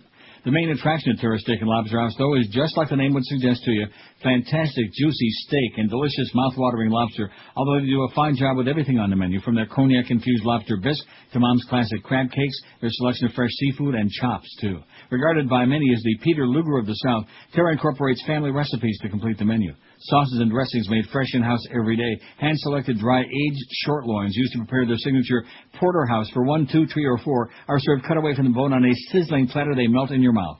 Sweet and tender is the only way to describe Terra's three to six pound Maine lobster collection, which are prepared steamed, broiled, stuffed with lump crab meat, or with a fillet for the ultimate surf and turf, whatever way you like them. And now being stone crab season, Terra is quickly becoming the stone crab house as well. No need to fight traffic to go to Miami to get those jumbo sweeties, but be sure and reserve them in advance because they go fast. Don't miss Terra's happy hour every Monday through Friday with two for one specialty drinks or their complimentary wine tasting every Thursday from 5.30 to 7.30 when you stay around for dinner. Terra Steak and Lobster House, you'll find them at 1430 Southeast 17th Street Causeway in Fort Lauderdale. You're going to love this place. Call Terra's at 954-765-6202 or on the web it's terrasteakandlobsterhouse.com. Don't forget, when the subject is great steak, you'll keep hearing about Terra's all the time because more and more people are going to discover this is the place. 954-765-6202. This is Neil Rogers. This is 560 QAM. It's Friday, you bastard. If anybody has opinion dissenting from our way, we'll place your name into the system as enemy of the state. Don't even bother to question. Just follow and obey. Everybody's turning fascist. Fascist USA. In the act of patriotism, we're watching all of you. Everyone's under suspicion. So watch what you do. Got information and all you mindless fools in Bush Fatherland Nation, USA. You gotta hate those Jews and Clinton liberals too. Believe everything we tell you on the state run news.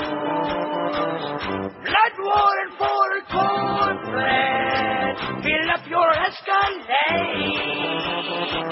A Reuben Cheney Bush venue.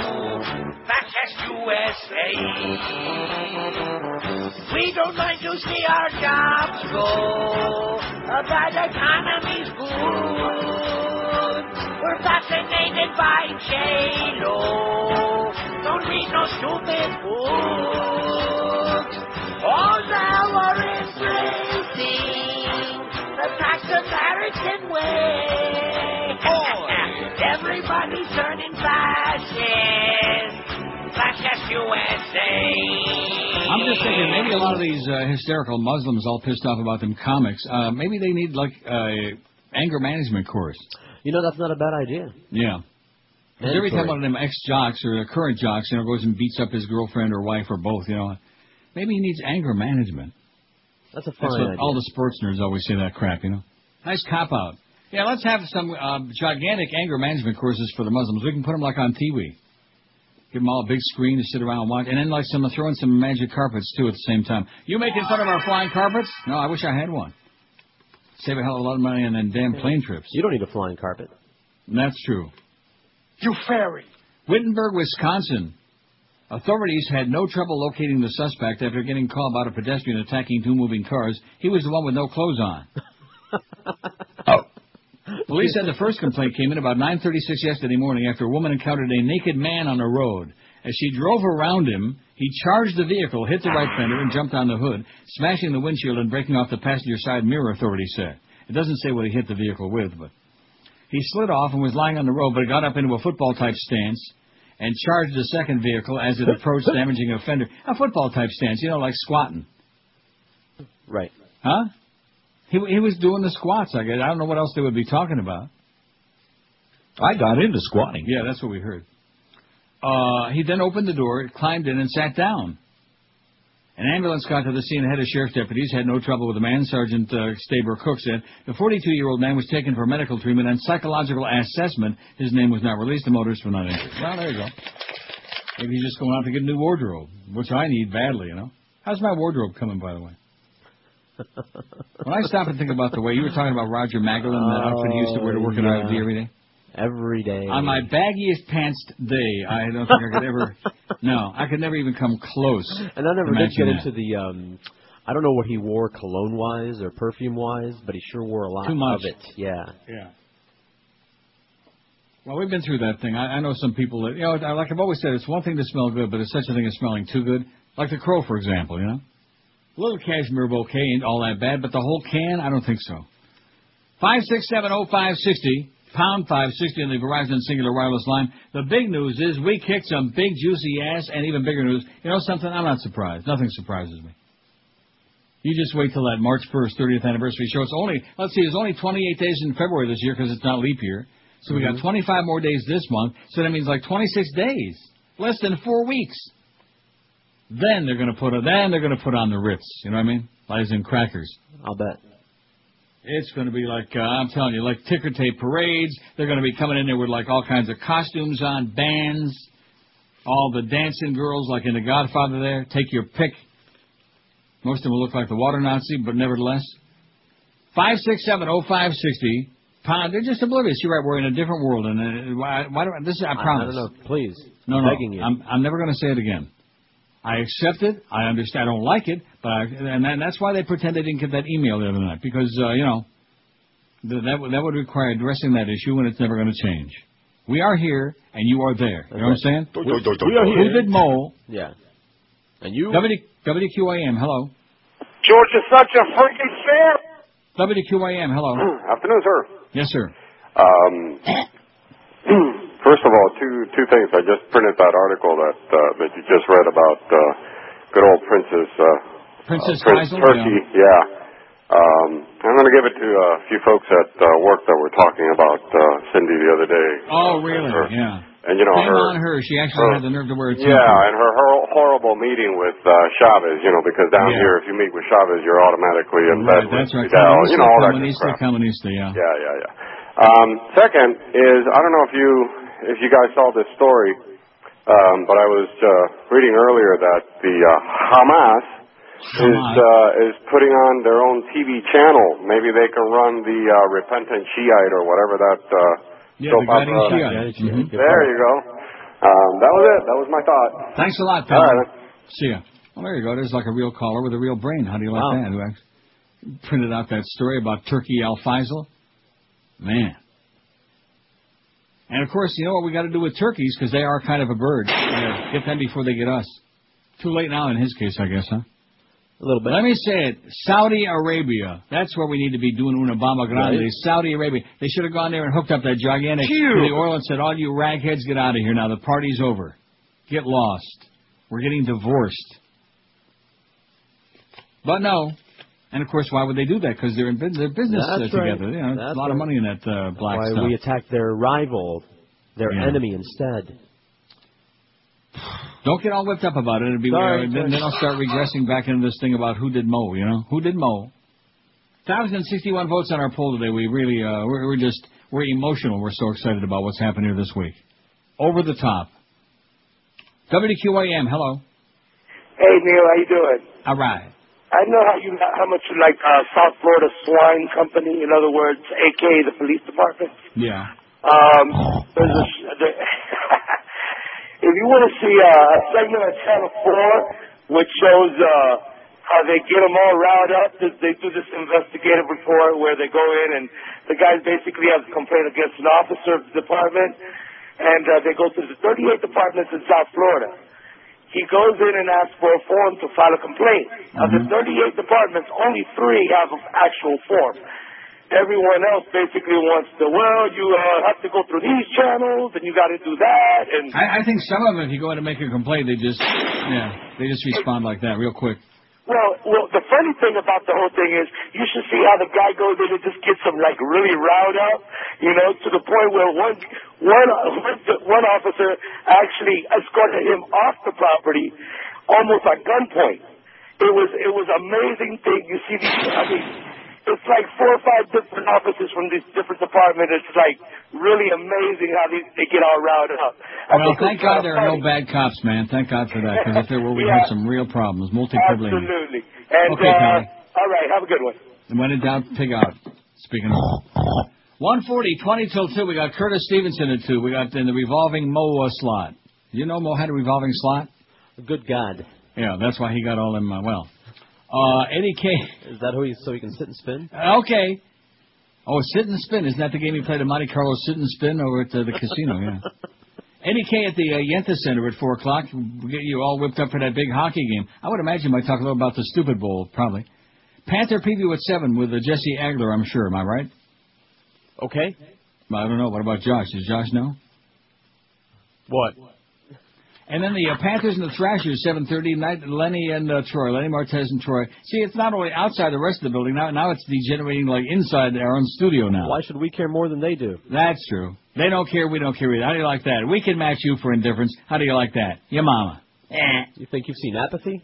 Yeah, we can be a thousand. I'm just going to play that 100 years gone by thing uh, every day for four hours. Oh, good God. And still get a bigger number than Don't you do know that. who. 19 till 2 at QAM with. Absolutely. Who smells it, tells it has always been my style.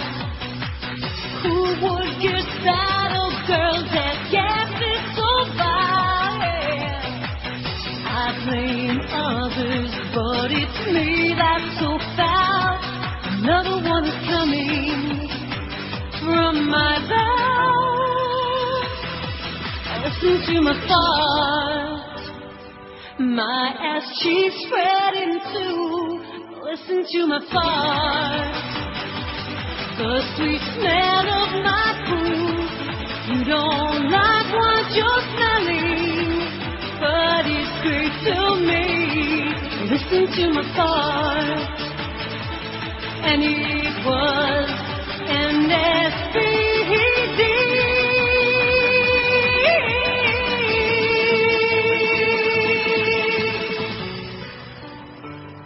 Yeah, we can uh, we can smell them, we can sniff them, we just can't hear them. Right. That's what it's all about. Well, at least that's uh, something. 14 till 2 at QAM, anti-Castro radio commentator Armando Perez Roa. How do you say that? R-O-U-R-A? Roa. R-O-U-R-A? Roua. Right. What is it? Roua. No, not A. There's no A. Oh, sorry. Doesn't, what did I ask you? Doesn't subscribe A. to the leftist center views of Cuban dissident Oscar Espinosa Chepe. But Espinosa thinks that didn't stop Perez Roa from plagiarizing one of his articles. According to a letter Espinosa wrote from Havana, Perez Roa copied most of a column he wrote in September, word for word, from a column Espinosa wrote four days before. The copycat twist comes at a time when the older first generation of exiles and younger opposition members on the island are trying to reconcile their respective roles in a post-Castro Cuba in a climate tinged equally with a spirit of cooperation and mistrust. Espinosa was one of 75 opposition members rounded up by Cuban security agents in 2003 and convicted in swift summary trials. He was released from prison for medical reasons in late 2004 and continues reporting as an independent journalist. On September 14th, Espinosa published an article entitled El Final de una Industria, The End of an Industry. Uh, what? I said burp. About the demise of Cuba's sugar production. Four days later, the Miami-based Spanish-language daily Diario de uh, Las Americas published Perez Roa's Sin Azucar no hay país. Well, am I doing a fine job in reading that Espanol, man? Azúcar. I beg your pardon? It's not azucar. What did I say? You said you say azucar all the time. Azucar. Oh, that No hay país. Much, much better. I thought I was doing a good job of reading this, and then you start with that spick stuff. Raura. Azucar. You going to start with that Celia Cruz crap again? We're going to have to go back into that. I am Celia Cruz and I am dead now, but I remember when I was alive. I will leave you to the woman with the As a matter of fact, she's the one that says Azúcar. Right. Z's are Well, pronounced she- like S's for what it's worth. What? Azúcar. Raura. To my surprise, this work coincided with one of mine, Espinosa wrote in a January 9 letter to the editor of Diario Las Americas and Cubanet, the U.S. government subsidized website that published Espinosa's article. That's Cubanet. See, that's what happens when you get sucked into thinking you were getting real fancy with Espanol. Cubanet, not Cubanet. Jesus, what an idiot. I have a cabinet. Yeah, that's what I heard. I feel an elemental fairness. If the works and investigations of other authors are used, at least they should be credited appropriately. An examination by the Herald shows that more than three-fourths of Perez Raur's column, published February 18th, about uh, in about 500 of 660 words were an exact copy of Espinosa's, and the column doesn't credit or cite Espinosa. And he says, oh, but a beep, but a boop, your mama, whatever. Azu- Azucar. And it's, I even got an acento on it, too, so there's no excuse for my very bad Espanol. It really is. Well, Not that I give a crap. You don't care. That that's a good excuse. No, I don't. And just like you don't care about the Super Bowl, and I don't care about uh, speak- speaking of Pani. I could care less. No piqui I'm having enough trouble speaking English. We got 1,074 votes on that poll today. How much of a sports nerd are you? I have no predictions on the Super Bowl now. Who are you rooting for? Uh, George says the Steelers. I, I'm No, not going to watch Seahawks. it. They I, I'm not going to watch it. They used to root for Seahawks. Just to piss off Josh, because you can't believe that anybody who even has a minimal interest in sports. But but it is true that a lot of people who are just uh, very very uh, minimally interested, whether it's the World Series, they might not watch a baseball game all year long, but it's a happening, so they watch the World Series. See? Yeah, it's like something to do, you know. And it's a Have big happening, man. It's an event. whatever. It's ballyhooed and something to do and yada yada, all of the other crap. And of course, the Super Bowl is number one in that category. Now, the Stanley Cup Finals. Does anybody care about that outside south of the border? No, unless their team is in it. Nobody cares. Panthers and the Thrashers tonight should be uh, well. I don't know, but at least the Thrashers score a lot of goals. I can tell you that. Exciting team. Go out there and just because I heard a rumor that uh, the Hurricanes, you know, they had to have that new on-campus arena. Somebody I know went to a game. Uh, what did they play? Wake Forest Wednesday night. Yeah, he said it was, it the Wake part was correct because the arena they didn't want to build it too big to make it look embarrassing with like thousands of empty seats, so they only made seven thousand seats. And he said there were maybe three thousand people there, maybe. So what what was the need for that? Other than of course this concept that we have to have a stadium and an arena on every street corner to make the sports nerds happy. Well, you know, it'll bring more people to sports. That's correct. WQAM, hello. Hi, Neil. I just wanted to tell you that I'm out here listening to you every day, and you're a great company, and George is good too. And one more thing, I like when you do the Balance for Life commercials and you call people fat cows. That's funny. Well, uh, listen, it takes one to know one. That's what I always say. It's funny though. Have a great day. Have a great You- day, Jorge. You too. Well, thank you. Bye bye. Well, we are fat cows. Well, I'm not. Uh, maybe like a, Well, a small I'm, cow. I'm working on it. Are you really? That's why I'm trying to calm 191 down. on the scale this morning. Not too bad for me, but the only bad news about that, I'm so sorry she brought up about uh, weight. Because I smell that aroma. You know, I it just put me in a uh, food coma. I got to have pasta, man. Not a good idea. No. Oh, there's uh, Hugo Chavez and Fidel hugging and kissing and which we assume were Tongue flags. yeah. Well, whatever. The whole world is full of crooks. That's all I can tell you. At any rate, maybe just a can of Franco American with a slice of Swiss cheese in it, melted. I'm not going to do that. That's that, that that that's like about a once every five year kind of a thing. Oh, you know? yeah, don't do it. Why? You don't. You never had it. But nevertheless, It sounds bad. So if I was going to actually do that, I should. Huh? You've already had it. You know what it's all about. So the you know onward and upward. Okay. Twelve. What is it? Twelve. One fifty-one. Oh, Jesus. God. Oh, I know. I, it scared the hell out of me. I looked at that clock, and for just a second, I thought this can't be happening to me. Well, it's been it's been a, uh very high pressure week, high energy on this show. We single-handedly kicked the crap out of the guys that the rest of the station should have been dealing with, should have been confronting them head to head, but no. We don't wanna. Eh, we don't wanna. See, it's that ostrich attitude. If we just don't talk about it, they'll go don't away. want They'll to what? disappear. See, they don't. want- They don't even know what They you're don't want talking to participate. They don't want to like stand up for themselves, like a man, like Marlon Brando said. Don't you remember in The Godfather when Al Martino was, oh, I don't know what to do. You can act like a man. What's the matter with you? What's the matter from you? We don't want to. So we uh, did it. Final vote on that poll, by the way, was WQAM 10,543 and 790 the ticket. 3,012. We beat them by 7,531 by more than 3 to 1. So who the hell are they kidding? Alan Brown. You can send out all the emails, all the memos, and thanks again to Joe Rose for bringing that email over. So it really inspired me yesterday. Nice we, going, Joe. We knew he still loved us. I say Joe Rose two to four. Huh? Hey, that would work. And then I know who could I could know who, who could fill his morning slot over there. Man, that would be sweet. 153 at 560 WQAM, the air. Friday, you bastard. 58, we got Curtis uh, sitting by, and he'll be along in the uh, rotating slot. How does it feel to be in a rotating slot? Oh, it's a spin.